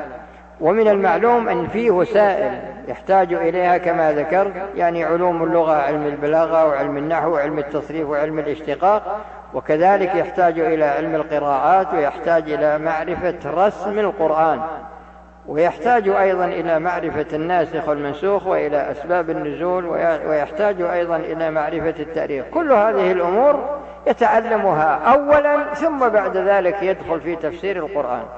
نعم. أحسن الله إليكم. يقول: قال ابن مفلح رحمه الله تعالى: ويستحب إعادة صلاة صليت على وجه مكروه مع بقاء الوقت، فما رأي فضيلتكم في ذلك؟ الجواب: الوقت الذي جاءت فيه الأدلة من ناحية الصلاة فيها أوقات محدودة، وقت الظهر والعصر والمغرب والعشاء والفجر كلها محدودة، والظهر كلها محدودة، وفيها أوقات تعارضت فيها الأدلة، مثل لا صلاة بعد العصر حتى تغرب الشمس، ولا صلاة بعد الفجر حتى تطلع الشمس. وجاء الأمر: إذا دخل أحدكم المسجد فلا يجلس حتى يصلي ركعتين، وحديث: من نام عن صلاة أو نسيها فليصليها إذا ذكرها، لا كفارة لها إلا ذلك. فالإنسان إذا كان عليه صلاة نسيها، أو مثلا نام عنها، أو صلاة حصل فيها خلل فيما سبق ولم يتمكن من فعلها إلا في الوقت المكروه، فإنه يفعلها. نعم. أحسن الله إليكم. يقول قائل: يقول: كنا ننصح الشباب بالالتفاف حول علمائهم، والآن نستغفر الله من هذه المقالة ونقول للعلماء: التفوا حول الشباب، فما رأيكم حفظكم الله في هذه المقولة؟ على كل حال، التعاون بين المتعلم وبين المعلم أمر مطلوب، كل واحد منهما عليه مسؤولية تخصه، فالمتعلم من حقه أن يسأل، لكن العالم ما هو برايح يدور على البيوت، كل بيت يطرقه يقول: يا أهل البيت هل عندكم سؤال؟ لا، لكن طالب العلم يأتي إلى العالم بنفسه، يأتي إليه في بيته، يأتي إليه في مسجده، يتصل عليه بالهاتف، يأتي إليه في محل عمله ويسأله. إذا رده العالم تلك الساعة يكون، وليس لرده مبرر شرعي، فحينئذ تكون المسؤولية على العالم، لأنه سأله المتعلم وامتنع أن يجيبه مع عدم المانع. لكن إذا قصر الطالب ما جاء، العالم هو براح يطرق البيوت وكل بيت يسأل أهله، يقول: يا أهل البيت هل عندكم من سؤال؟ نعم. أحسن الله إليكم. يقول السائل: ما هي الأرحام الواجبة صلتها، وما هي الأرحام المستحبة صلتها؟ الرسول صلى الله عليه وسلم سأله رجل فقال: يا رسول الله، من أولى الناس بحسن صحبتي؟ قال: أمك. قال: ثم من؟ قال: أمك. قال: ثم من؟ قال: أمك. يقول السائل: أحسن الله إليكم، ما حكم العمليات الاستشهادية؟ الشهادة في سبيل الله أمر مطلوب، لكن هذه الأمور أنا لا أدري، لا أستطيع أن أعطي حكما. لماذا؟ لسببين. أما السبب الأول فهو المعنى القائم في نفس الشخص، وأما السبب الثاني فهو الهدف الذي يريد أن يستشهد من أجله، وأنا لا أعلم عن الأمرين، والله سبحانه وتعالى يقول: ولا تقف ما ليس لك به علم. نعم. أحسن الله إليكم. يقول: ما ضابط الاستعانة والاستغاثة والاستعاذة والخشية والرغبة والرهبة، وما أقسامه من حيث الجواز والتحريم والشرك؟ وجزاكم الله خيرا.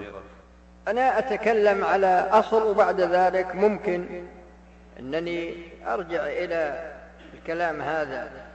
الشيخ محمد بن عبد الوهاب رحمه الله وضع كتابا لم يسبق إليه، وهو كتاب التوحيد، فوضع الباب الأول قاعدة، وما ذكره بعد ذلك من الأبواب فهو على أقسام. القسم الأول ما يكون متفرعا عن التوحيد، والقسم الثاني ما يكون منافيا لأصل التوحيد، والثالث ما يكون منافيا لكمال التوحيد، والرابع ما يكون منافيا لكمال ثواب التوحيد. وأنا لم أطلع على كتاب رتب التوحيد على هذا الترتيب، فغفر الله لنا وله وللحاضرين.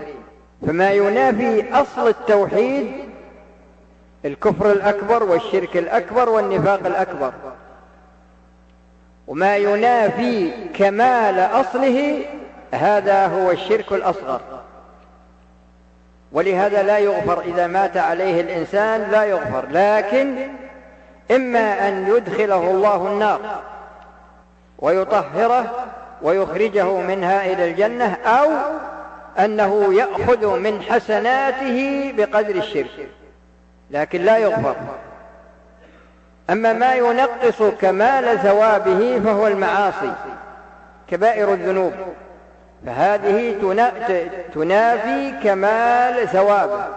والشيخ محمد رحمه الله كما أنه تكلم على هذه الأمور من حيث الغاية تكلم عليها أيضا، على جملة من الأمور من ناحية وسائل الشرك. أما بالنظر لهذه الأمور التي سأل عنها فأبوابها موجودة في كتاب التوحيد، لكن الأصل في هذا الباب ما عنده الفكر الذي يتحدث عنه في عصرنا الحاضر، هو منهجه منهج الرسول. فإذا كان الفكر الذي عند الرسول، مثل الآن ما يقولون أن الدين الإسلامي دين إرهاب، الدين الإسلامي يصفونه بأنه دين إرهاب، ما يقول هذا إلا كافر، بالله جل وعلا. فالشيخ محمد رحمه الله لم يأتي بجديد من عنده، وإنما أحيا من درس من الدين. ولهذا في ليلته التي توفي فيها سمع رجل أن الله جل وعلا يقول له: مرحبا بعبدي الذي دل عبادي على توحيدي. وكما ذكرت لكم قبل الصلاة، مما يؤسف له إن كثير يتكلمون في القدح في هذه الدعوة، ولا أدري ما هو الشيء الذي قدموه للناس. ما قدموا شيئا للإسلام والمسلمين، لكنهم يشتغلون في هذه الأمور، وذلك من أجل التشويش على ثوابت هذا البلد. وثوابت هذا البلد هي دين الإسلام، ولا تجد دولة في العالم الآن تحكم بشرع الله كهذه البلد، فهي محسودة من جهة دينها ومحسودة من جهة دنياها. نعم. أحسن الله إليكم. يقول: ما الضابط في تفسير الأحلام للسائل والمسؤول، وما نصيحتكم لهم؟ يا أخي، وما نحن بتأويل الأحلام بعالمين. شخص آخر. نعم. يقول السائل: أحسن الله إليكم، ما حكم من طاف طواف الوداع من غير طهارة؟ وجزاكم الله خيرا. الطهارة شرط في صحة الطواف، عليه أن يذبح فدية توزع على فقراء الحرم، وإذا لم يستطع يصوم 10 أيام. نعم. أحسن الله إليكم. يقول: ما هي غاية الجهاد، وهل هو فرض عين في هذا الزمان؟ يا أخي السائل والمستمع، ابدأ بنفسك، جاهد نفسك باتباع الأوامر واجتناب النواهي، جاهد أسرتك، جاهد زوجتك، جاهد ولدك، جاهد بنتك، جاهد جيرانك، ادعهم إلى دين الإسلام.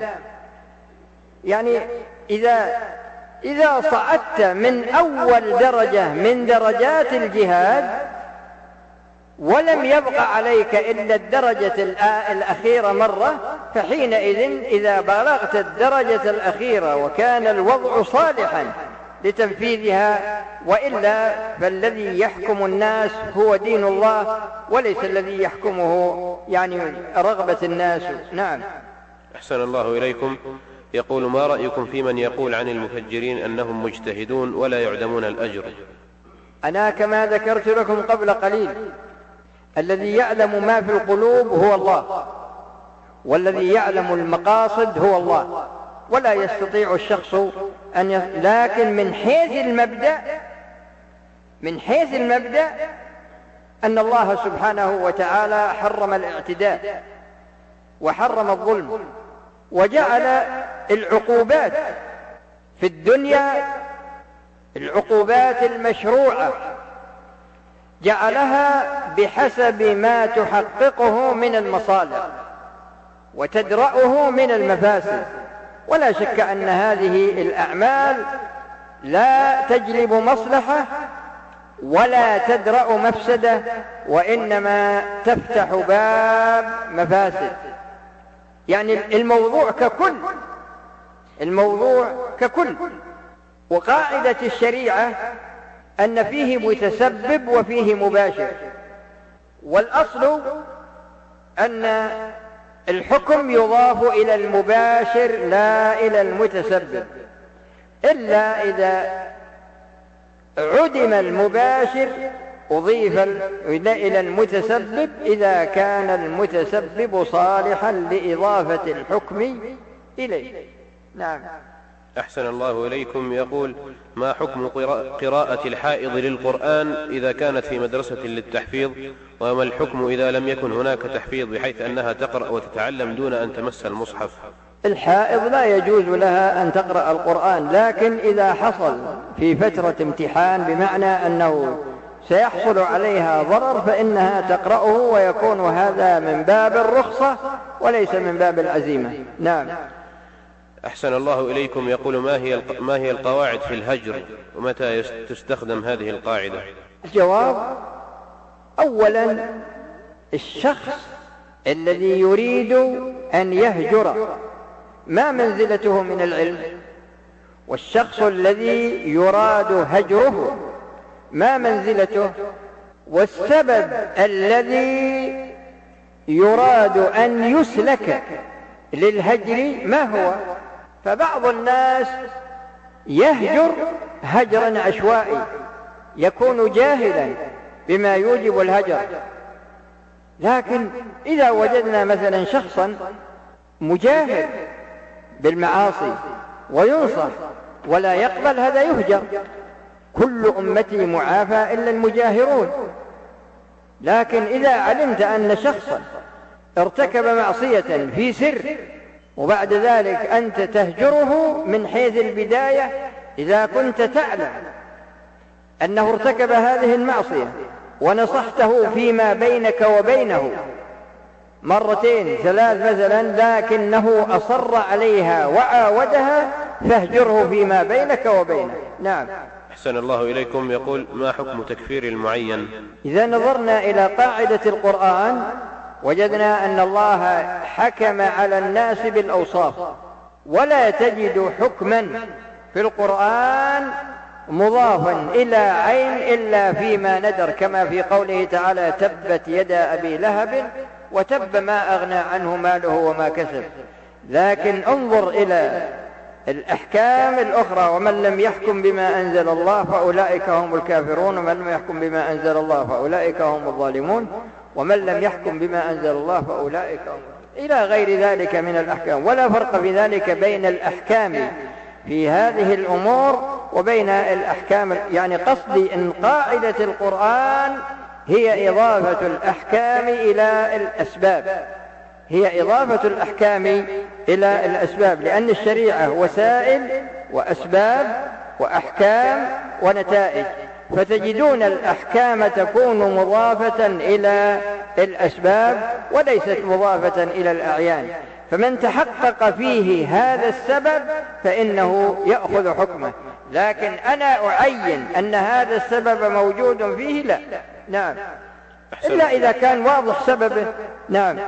أحسن الله إليكم. يقول: ما الفرق بين الخوارج والبغاة، وهل يوجد خوارج في زمننا؟ الجواب: عن هذا هو أن فيه نوع من الناس في عصرنا الحاضر ورثة لمن مضى، لأن كل فرقة من الثلاث والسبعين التي ذكرها الرسول صلى الله عليه وسلم كل فرقة منها لها وارث، والخوارج من هذه الفرق، ومذهبهم أنهم يكفرون بالمعصية، يعني تصر على صغيرة تعمل كبيرة مثلا من المعاصي يخرجونك عن الإسلام ويكفرونك. هذا هو مذهبهم، ولهم ورثة في عصرنا الحاضر. وعلى عكسهم المرجئة الذين يقولون إذا أقررت بالله يكفي، لا تصلي ولا تصوم ولا تزكي ولا تحج ولا يعني ما يحصل منك، يعني اعمل المحرمات واترك الواجبات ما دمت تؤمن بالله. هذا مذهب المرجئة على عكس الخوارج. نعم. أحسن الله إليكم. يقول: ما رأيكم في المفاضلة بين العلماء والتشدد لبعضهم دون بعض والتعصب لهم؟ اشتغال الإنسان في الناس هذا يحتاج إلى أنه يكون محل ثقة ومحل علم، لأن هذا شخص يبي يضع نفسه ميزان للناس، يجرح هذا ويزكي هذا في مجلس من مجالس، يشرب شاي ولا يشرب قهوة ولا يشرب بارد، وبعد ذلك يصدر هذه الأحكام من قبل نفسه. فلا يجوز للإنسان أن يتعرض للعلماء لا من ناحية يعني من ناحية القدح، يقدح فيهم، يقدح في علمهم، يقدح في أخلاقهم، يقدح في كذا، هذا لا يجوز له، لا يجوز له أن يفعل ذلك. وإذا حصل مجلس فيه هذا الشيء ونصحهم شخص ولم يقبلوا فإنه يخرج، إنه يقوم من هذا المجلس. نعم. أحسن الله إليكم. يقول: ما رأيكم في من يقول أن الرافضة من حقوقهم المدنية أن تفتح لهم المدارس التي يتعلمون فيها مذاهبهم الخاصة؟ أنا كما ذكرت لكم فيما سبق أن الفرق 73 فرقة كلها في النار إلا واحدة. قالوا: من هي يا رسول الله؟ قال: من كان على مثل ما أنا عليه اليوم وأصحابي. فهذه هي الفرقة الناجية وهي التي تخدم. نعم.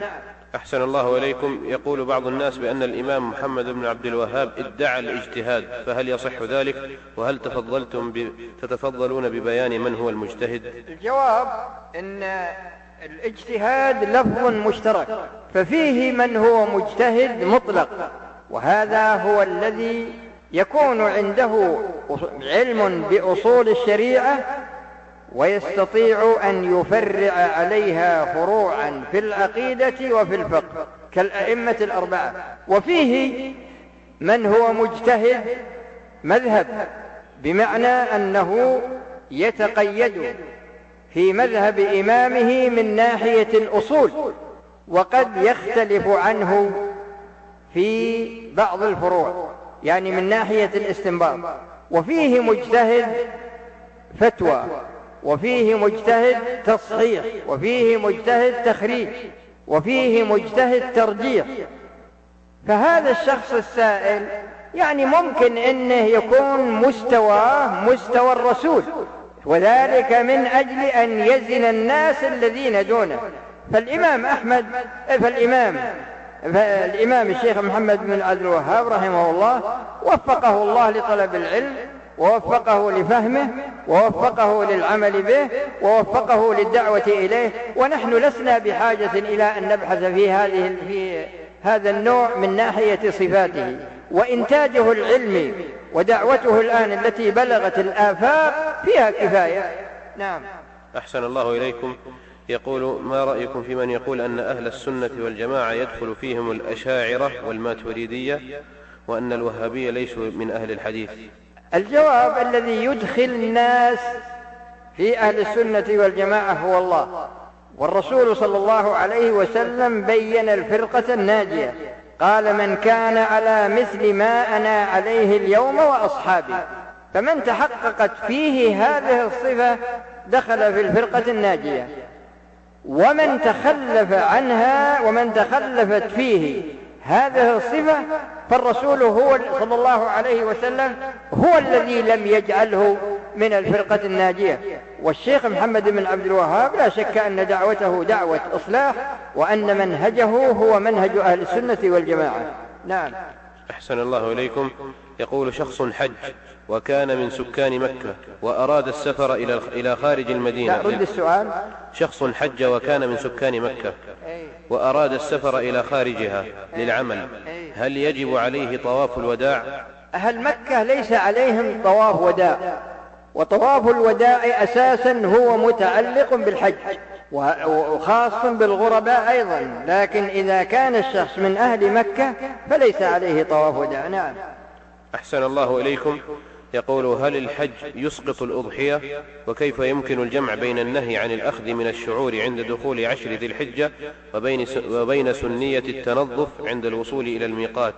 الجواب: الشخص إذا أراد أن يضحي أو يضحى عنه هذا يتنظف قبل دخول العشر، سواء أراد الحج أو لم يرد. ما إذا وصل الميقات وهو يريد أن يضحي أو يضحى عنه فإنه لا يأخذ من شعره ولا من بشرته شيء، لكن إذا أراد أن يتحلل من الحج فإنه أو من العمرة فإنه يحلق شعره أو يقصر ولو كان ذلك قبل الأضحية، لأن هذا واجب من الواجبات. نعم. أحسن الله إليكم. يقول: امرأة أجهضت جنينا في الأسبوع الماضي، هل يسمى هذا الجنين أو يصلى عليه مع العلم أن له 3 أشهر و10 أيام تقريبا؟ هذا ليس له حكم من ناحية تسميته والعقيقة عنه ودفنه لأنه قطعة لحم، لكن لها حكم هي من ناحية أن هذا الدم دم نفاس فتجلس المدة التي يجري فيها الدم. نعم. أحسن الله إليكم. يقول: مرأة يأتيها الدم أحيانا وينقطع أحيانا ما يقارب يوم أو يومين، هل تصلي في فترة انقطاع الدم؟ هذه تحتاج إلى أنها تعرض نفسها على طبيب، وترجع أيضا إلى عادة نسائها، تحتاج هذه إلى مراجعة الطبيب من جهة، وإلى وضعها من جهة أخرى، وقد ترجع إلى حالة من أحوال الحيض وهي حالة التلفيق يعني بين الأيام. نعم. أحسن الله إليكم. يقول: ما رأيكم في من يفرق بين العلماء، يقول علماء واقع وعلماء شرع؟ الجواب: فيه عالم يتكلم في العلم بدون ربطه في الواقع، هذا عالم.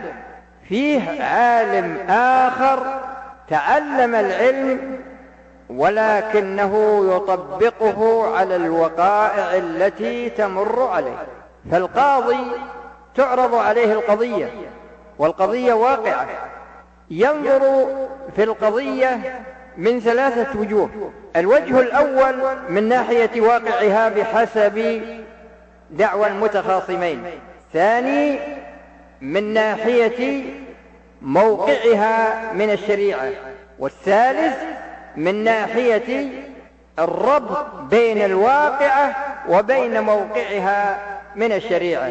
فكل حكم قضائي لا بد فيه من هذه الأمور. والمفتي عندما يسأل عن مسألة واقعة لا بد أن يفهمها، ولا بد أن يفهم موقعها من الشرع، ولا بد أن يفهم الرابط بين واقعها وبين موقعها من الشرع، ثم بعد ذلك يأتي الحكم عليها. فالحكم تجدون أنه هو المرحلة الرابعة. الشخص الذي يشتغل بالحسبة بنفس الطريقة يكون عالما بما يأمر به، عالم بما ينهى عنه، حكيم فيما يأمر به، حكيم فيما ينهى عنه.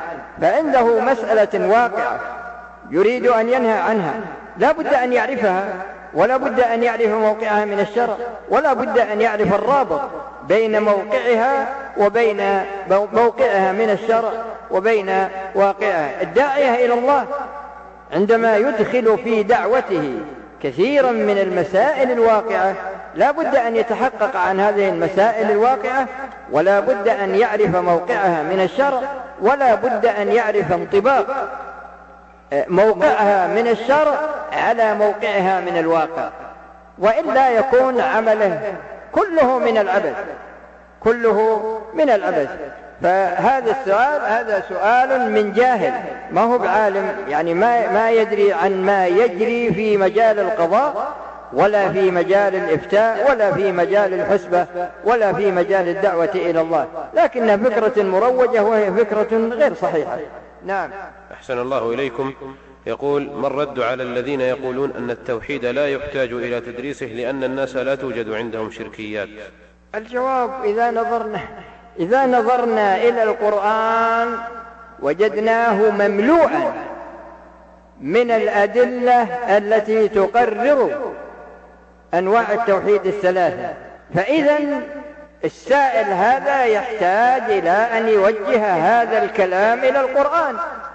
يقول: إن الله جل وعلا حينما أكثر من الأدلة لا حاجة إليها أصلا، وهكذا لا حاجة إلى ما ورد في السنة من أدلة القرآن.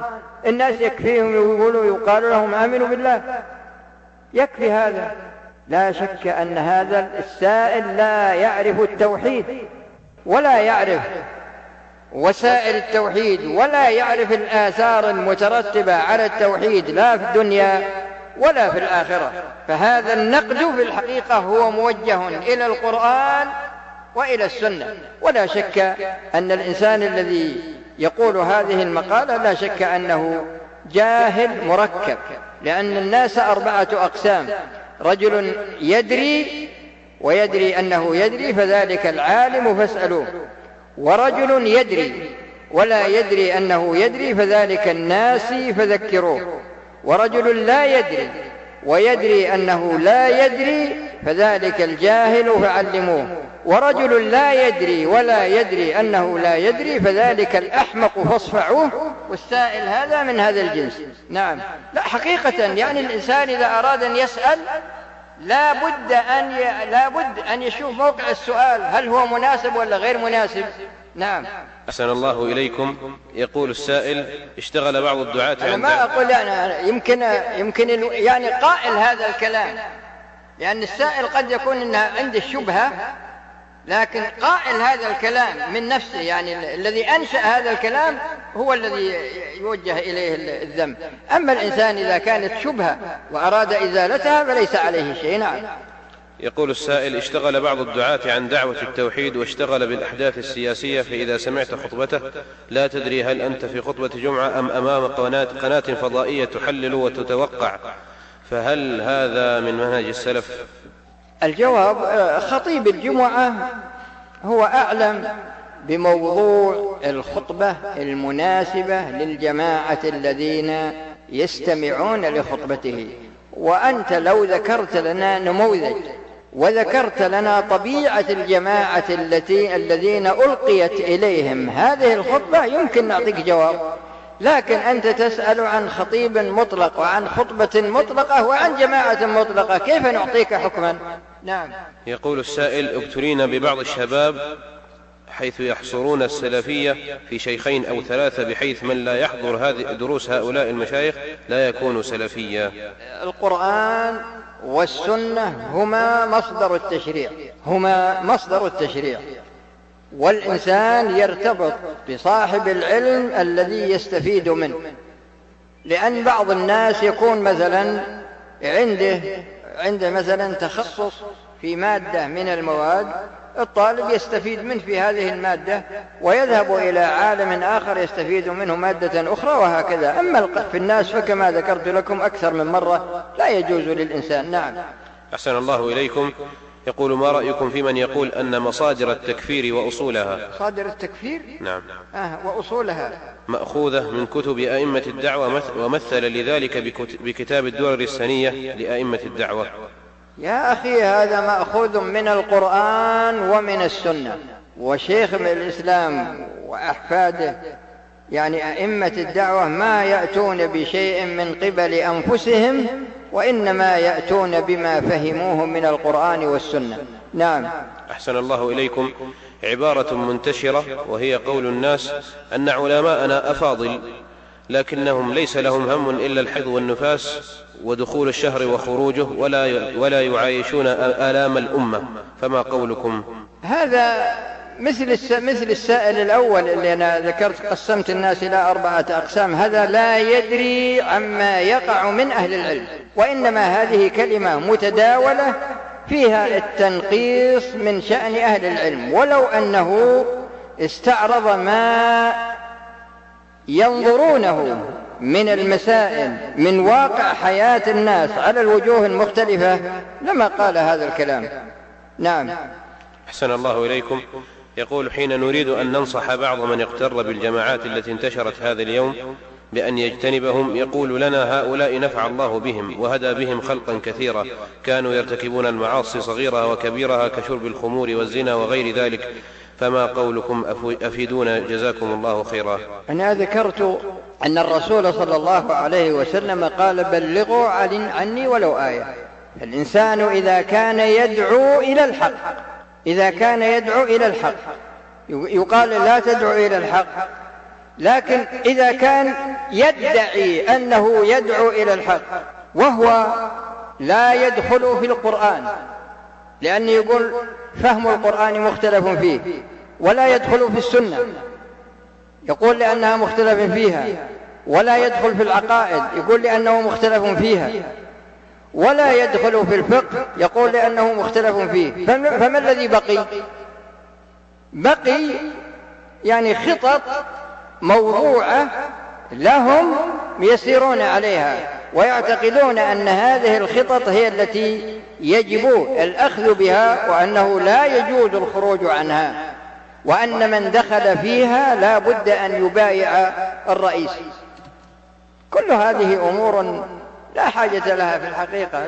الدين موجود والحمد لله، الإنسان يتعلم ويأخذ العلم بنفسه، وإذا أشكل عليه كما قال تعالى: فاسألوا أهل الذكر إن كنتم لا تعلمون. نعم. أحسن الله إليكم. يقول: ما حكم ذهاب المرأة إلى السوق مع المحرم ولكن دون الالتزام باللباس الشرعي؟ هذه مسؤوليتها على زوجها، على المحرم. كلكم راع وكلكم مسؤول عن رعيته، فالرجل راع في بيته ومسؤول عن رعيته، هو الواجب عليه، إما زوجته ولا بنته ولا أمه ولا، لأن بعض الأمهات تكون سفيهة، فلا يجوز للإنسان أن يخرج بها وهي متبرجة. نعم.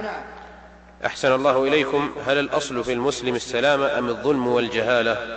معلوم أن الأصل في المسلم هو السلامة، هذا ما في إشكال أن هذا هو الأصل، ولهذا القدح هذا يكون مستندا إلى أمر واقع، يعني تبي تطعن في شخص، هذا الطعن ما مصدره من هذا الشخص، تبي تقول فلان فيه كذا، يعني لا تقبل شهادته. لماذا؟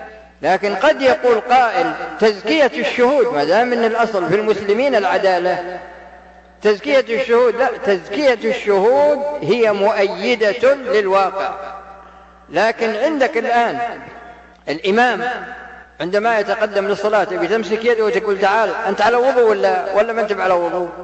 فالأصل في المسلمين هو السلامة، الأصل فيهم هو السلامة. نعم. أحسن الله إليكم. يقول السائل: متى يكون القدح ليس من الغيبة؟ أنا ذكرت قبل قليل: كل أمتي معافى إلا المجاهرون، فالمجاهر هذا سقطت حرمته. نعم. أحسن الله إليكم. يقول السائل: ما حكم قول أنا وهابي للافتخار بهذا الرجل؟ الجواب: الانتساب إليه هو ليس من أجل ذاته، ولكن من أجل صفة العلم التي اتصف بها، ومن وقته، من وقت ظهوره إلى يومنا هذا ما ظهر عالم يساويه في العلم وفي الأثر، فرحمه الله وجزاه الله عن الإسلام والمسلمين خيرا. وأنا أنصح جميع من يسمع هذا الكلام، أنصحه بأن يتجنب الكلام في هذه الأمور لأنه محرم والمتكلم آثم. أحسن الله إليكم. يقول: هل التيامن في كل شيء يعتبر من السنة؟ التيامن لا، التيامن في الأمور الفاضلة، أما الأمور المفضولة ما يتيامن فيها. نعم. أحسن الله إليكم. يقول: هل إطالة الشعر إلى المنكبين من السنة؟ هذه موضة عند الشباب هالحين، عندهم موضة الآن الشعر إلى الكتف، ويلبس ثوبين والثوب الأعلى هذا يفك زراره، يقولون هذا من السنة، لكن يمر المسجد ولا يصلي. لا حقيقة، يعني عندهم تعلق في أمور، لكن عندهم اقتراف أمور كبيرة جدا، فالإنسان يتقيد بهدي الرسول صلى الله عليه وسلم. نعم. أحسن الله إليكم. يقول: في هذه الأيام خرج أناس إذا أرادوا أن يفسروا القرآن لم يتكلموا إلا في ما يسمى الإعجاز العلمي، فما رأيكم في هذا؟ على كل حال هذا وجه من وجوه تفسير القرآن، والقرآن يفسر على وجوه كثيرة، لكن هذا وجه من الوجوه. وكونهم شخصا يعتني به، مثل الآن التخصصات، الآن يتخصص بالتفسير، يتخصص مثلا في الفقه، يتخصص في أصول الفقه، يتخصص مثلا في علم اللغة، ما يقال أن هذا منكر. نعم. أحسن الله إليكم. يقول: أنا من أهل مكة وعملت في الطائف لمدة سنة وحجيت في نفس السنة، لكني أحرمت من مكة من البيت وكان عملي في الطائف، هل حجي صحيح؟ إذا كانت بلدك مكة وأنشأت الحج من مكة فإنك تحرم من بيتك، لكن إذا كنت في الطائف وأنشأت الحج وأنت في الطائف ولو كنت من أهل مكة فإنك لا تتجاوز الميقات إلا بإحرام، لأن الرسول صلى الله عليه وسلم قال: هن لهن، لما ذكر المواقيت قال: هن لهن ولمن أتى عليهن من غير أهلهن ممن أراد الحج أو العمرة. فالذي من مكة من غير أهلها ومع ذلك مر عليها وهو مريد للحج، فحينئذ لا يجوز له أن يجاوزها إلا بإحرام. فهذا الشخص عينا إذا كان من أهل الطائف ومر الميقات وهو يريد الحج وأحرم من مكة فعليه فدية تذبح في مكة وتوزع على فقراء الحرم. نعم. أحسن الله إليكم. يقول: ما حكم قول صدق الله العظيم بعد الفراغ من قراءة القرآن؟ الله جل وعلا يقول: ومن أصدق من الله قيل ومن أصدق من الله حديثا، وهذا يكفي بس. نعم. وقول صدق رسول الله صلى الله عليه وسلم بعد الانتهاء من الحديث، إذا كان يبي يقول هالكلام على أن الرسول قاله هذا يحتاج إلى دليل، لكن يبي يقول صدق الله اجتهاد منه أن هذا الكلام حق من الله، كما ذكرت لكم قبل قليل الله تعالى يقول: ومن أصدق من الله قيل ومن أصدق من الله حديثا. وأنا أنكر على شخص يقول صدق الله العظيم قالها اجتهادا، لكن إذا قال باعتبار أنها سنة وداوم أيضا عليها لا. نعم. أحسن الله إليكم. يقول: هل النوم إلى جهة القبلة من السنة؟ هدي الرسول صلى الله عليه وسلم كان ينام، يبدأ النوم على يده اليمنى ثم ينقلب إلى على اليد اليسرى، هذا نومه. وإذا نام الشخص وجعل وجهه إلى القبلة هذا طيب. نعم. أحسن الله إليكم. يقول: مما يلمز به أئمة الدعوة انتماؤهم إلى مذهب الحنابلة، فهل هذا قادح فيهم؟ الحنابلة يعني هم مجرمون؟ لا حقيقة، لأن هذا من الصنف الرابع اللي أنا ذكرت قبل قليل، هذا جاهل فاصفعوه. الإمام أحمد بن حنبل رحمه الله إمام أهل السنة، وفي أشياء كثيرة لكن ما يناسب ذكرها هنا. إمام أهل السنة، وله وأخذ العلم عنه علماء، وتدرج هذا العلم حتى وصل إلينا. وكوني أنا أنتفع من فقه عالم مثلا الإمام أحمد، مالك، الشافعي، أبو حنيفة، كوني أنا أنتفع منه أذم لأنني انتفعت منه؟ لا، هذا غلط في الحقيقة. فالأئمة الأربعة كلهم متفقون على أنه إذا صح الحديث فهو مذهبهم. والإمام محمد بن عبد الوهاب رحمه الله لم يأتي بجديد، ولم يأتي كما يقال عنه إنه أتى بمذهب خامس، هذا ليس بصحيح، فهو مبتدع وليس بمبتدع. نعم. أحسن الله إليكم. يقول لدينا شخص في منطقتنا يدعو للبيعة لنفسه ويقول أنا أميركم ولا يجوز مخالفتي. الرسول صلى الله عليه وسلم يقول إذا بويع لخليفتين فاقتلوا الآخر منهما، وقال من جاءكم وأمركم على واحد فاقتلوه، هذا يستحق أنه يقتل. نعم. أحسن الله إليكم. يقول ما رأي فضيلتكم في مقاطعة المنتجات الأمريكية ونحوها؟ على كل حال هذا سؤال أنا أخشى أن السائل ما يشتري شيء، بس سؤال. لكن القاعدة العامة في الشريعة أن من كان على حق يساعد بما أمكن من الوسائل، ومن كان على باطل فيخذل بما أمكن من الوسائل. نعم. أحسن الله إليكم. يقول ما حكم من ينزل أحاديث الطاعة ولاة الأمر على رؤساء الجماعات المنتشرة هنا وهناك؟ يعني يا أيها الذين آمنوا أطيعوا الله وأطيعوا الرسول وأولي الأمر منكم. أولو الأمر هم العلماء من ناحية البيان، والحكام من ناحية التنفيذ. ولو إن حنا قلنا كل رئيس طائفة، كل رئيس جماعة لازم أنه مثلا يمتثل أمره، وإذا كان جاهل، إذا كان جاهل مثل الشخص الذي ذكرت لكم قبل الصلاة أنه تزوج 55 امرأة، وهذا رئيس، هذا رئيس يعني داعية. والرجل الذي يقول أن رئيسهم يأخذ 5 المال إذا أعطاهم رخصة للحج، ويقدمون له كبشا إذا رجعوا من الحج، لا يسمح لأحد أن يدخل بيته إلا بعد أن يقدم له كبشا. أحسن الله إليكم. يقول هناك بعض طلاب العلم الشباب أصبح يقاعد قواعد بدون الرجوع إلى أهل العلم ويستقلون بالرأي، فما توجيهكم لهؤلاء؟ مش مثل القواعد، ما ذكر ولا قاعدة وحدة. القواعد يعني تتكون من أدلة القرآن والسنة فقط، وفيه قواعد موجودة في كتب العلم، في قواعد في الأصول، وقواعد في الفقه، وقواعد في المقاصد، في مقاصد الشريعة كثيرة، يعني مؤلفاتها كثيرة. فلا يصلح أن الشاب يضع قاعدة من نفسه وبعد ذلك يجعلها صحيحة ويدعو إليها، لا بد من عرضها على القرآن والسنة، وكذلك تعرض أيضا على من يكون عنده علم من ذلك حتى يطبقها على مواقعها من القرآن والسنة. نعم. أحسن الله إليكم. يقول السائل هل مجرد الاختلاف يسوغ الأخذ بأي القولين؟ لا، الاختلاف من حيث الأصل نوعان، النوع الأول اختلاف تنوع، والثاني اختلاف تضاد. اختلاف التنوع هذا هو الذي يمكن الجمع، قد يختلف العلماء ويمكن الجمع بين قوليهم أو بين أقوالهم، وإذا تعذر الجمع فحينئذ ينظر إلى القول الذي يؤيده الدليل، لكن هذا يحتاج إلى أهله، يحتاج إلى أهله، يعني أهل العلم الذين يعرفون كيف يعني يخرجون من هذا الخلاف بالنظر لما أعطاهم الله من وسائل العلم. نعم. أحسن الله إليكم.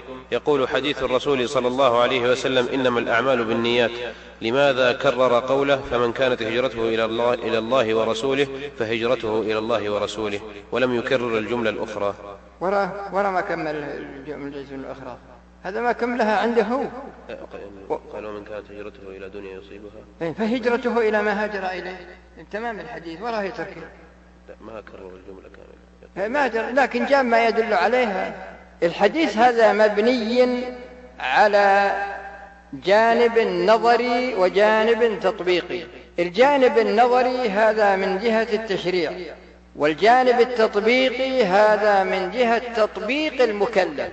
فقوله صلى الله عليه وسلم فمن كانت هجرته إلى الله ورسوله، هذا من حيث القصد، من حيث القصد، من حيث الواقع، فهجرته إلى الله ورسوله تشريعا، هذا من الناحية النظرية، فهو يطبق عمله على موقعه من الشريعة.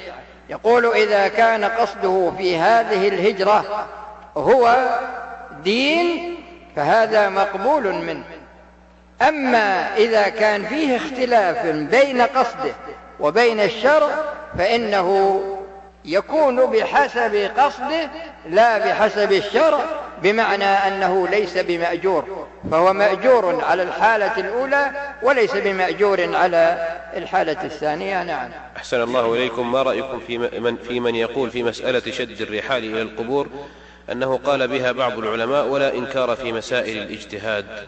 هذا السؤال تركيبه غلط، لأن الحديث هذا نص وليست النصوص موضع اجتهاد. النصوص وقواعد الشريعة العامة هذه ليست موضع اجتهاد، إنما يكون موضع الاجتهاد في أشياء محدودة هي التي يدخلها الاجتهاد، أما هذه المسألة ما يدخلها الاجتهاد. الرسول صلى الله عليه وسلم يقول: لا تشد الرحال إلا إلى 3 مساجد، وهذا حصر حقيقي ليس حصرا إضافيا، لا هو حصر حقيقي. لا تشد الرحال إلا إلى 3 مساجد، يعني لا تشد من جهة العبادة، فهذا حصر حقيقي بمعنى أنه ينتفي شد الرحال لغير هذه العبادة، لغير هذه الأمور الثلاثة. نعم. أحسن الله إليكم. يقول: شخص عقد النكاح على امرأة ولم يدخل بها، فهل يجوز له أن يكلمها بالهاتف مع علم بعض أهلها؟ فيه بعض الشباب اللي يسألون مثل هالسؤال، لكن بعضهم يستدرجها ويواعدها ويخرج بها من غير علم بأهلها، هو يريد الاتصال بها بالتلفون من أجل أنه يعمل علاقة بينها وبينه، يتصل عليها بآخر النهار أول النهار بالليل حتى تتعلق به، فإذا تعلقت به وعدها وخرج. وهذا وقع، أنا أحكي لكم شيء واقع. ثم بعد ما أدرك منها ما أراد طلقها، فلا يكلمها ولا تكلمه إلا بعد الزواج. نعم.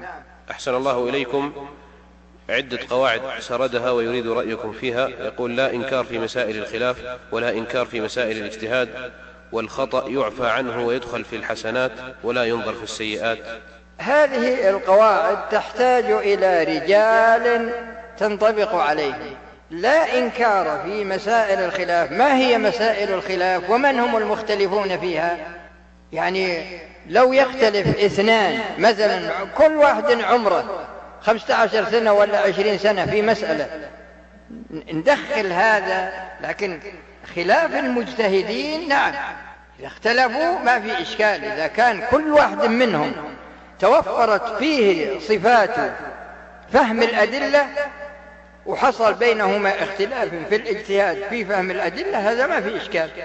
لكن جيب شخص يعني يمكن يساوي 1% من المتعلمين وتنصبه على أنه طرف في مسائل الخلاف، هذا ما يصلح. مثل ما ذكرت لكم الشاب اللي عمره 15 سنة يقول: هذا الحديث لم يصح عندي. نعم. أحسن الله إليكم. يقول: ما هي عقيدة أهل السنة والجماعة؟ عقيدتهم يا أخي اقرأ العقيدة الواسطية. وصلى الله وسلم على نبينا محمد. والسلام عليكم ورحمة الله وبركاته.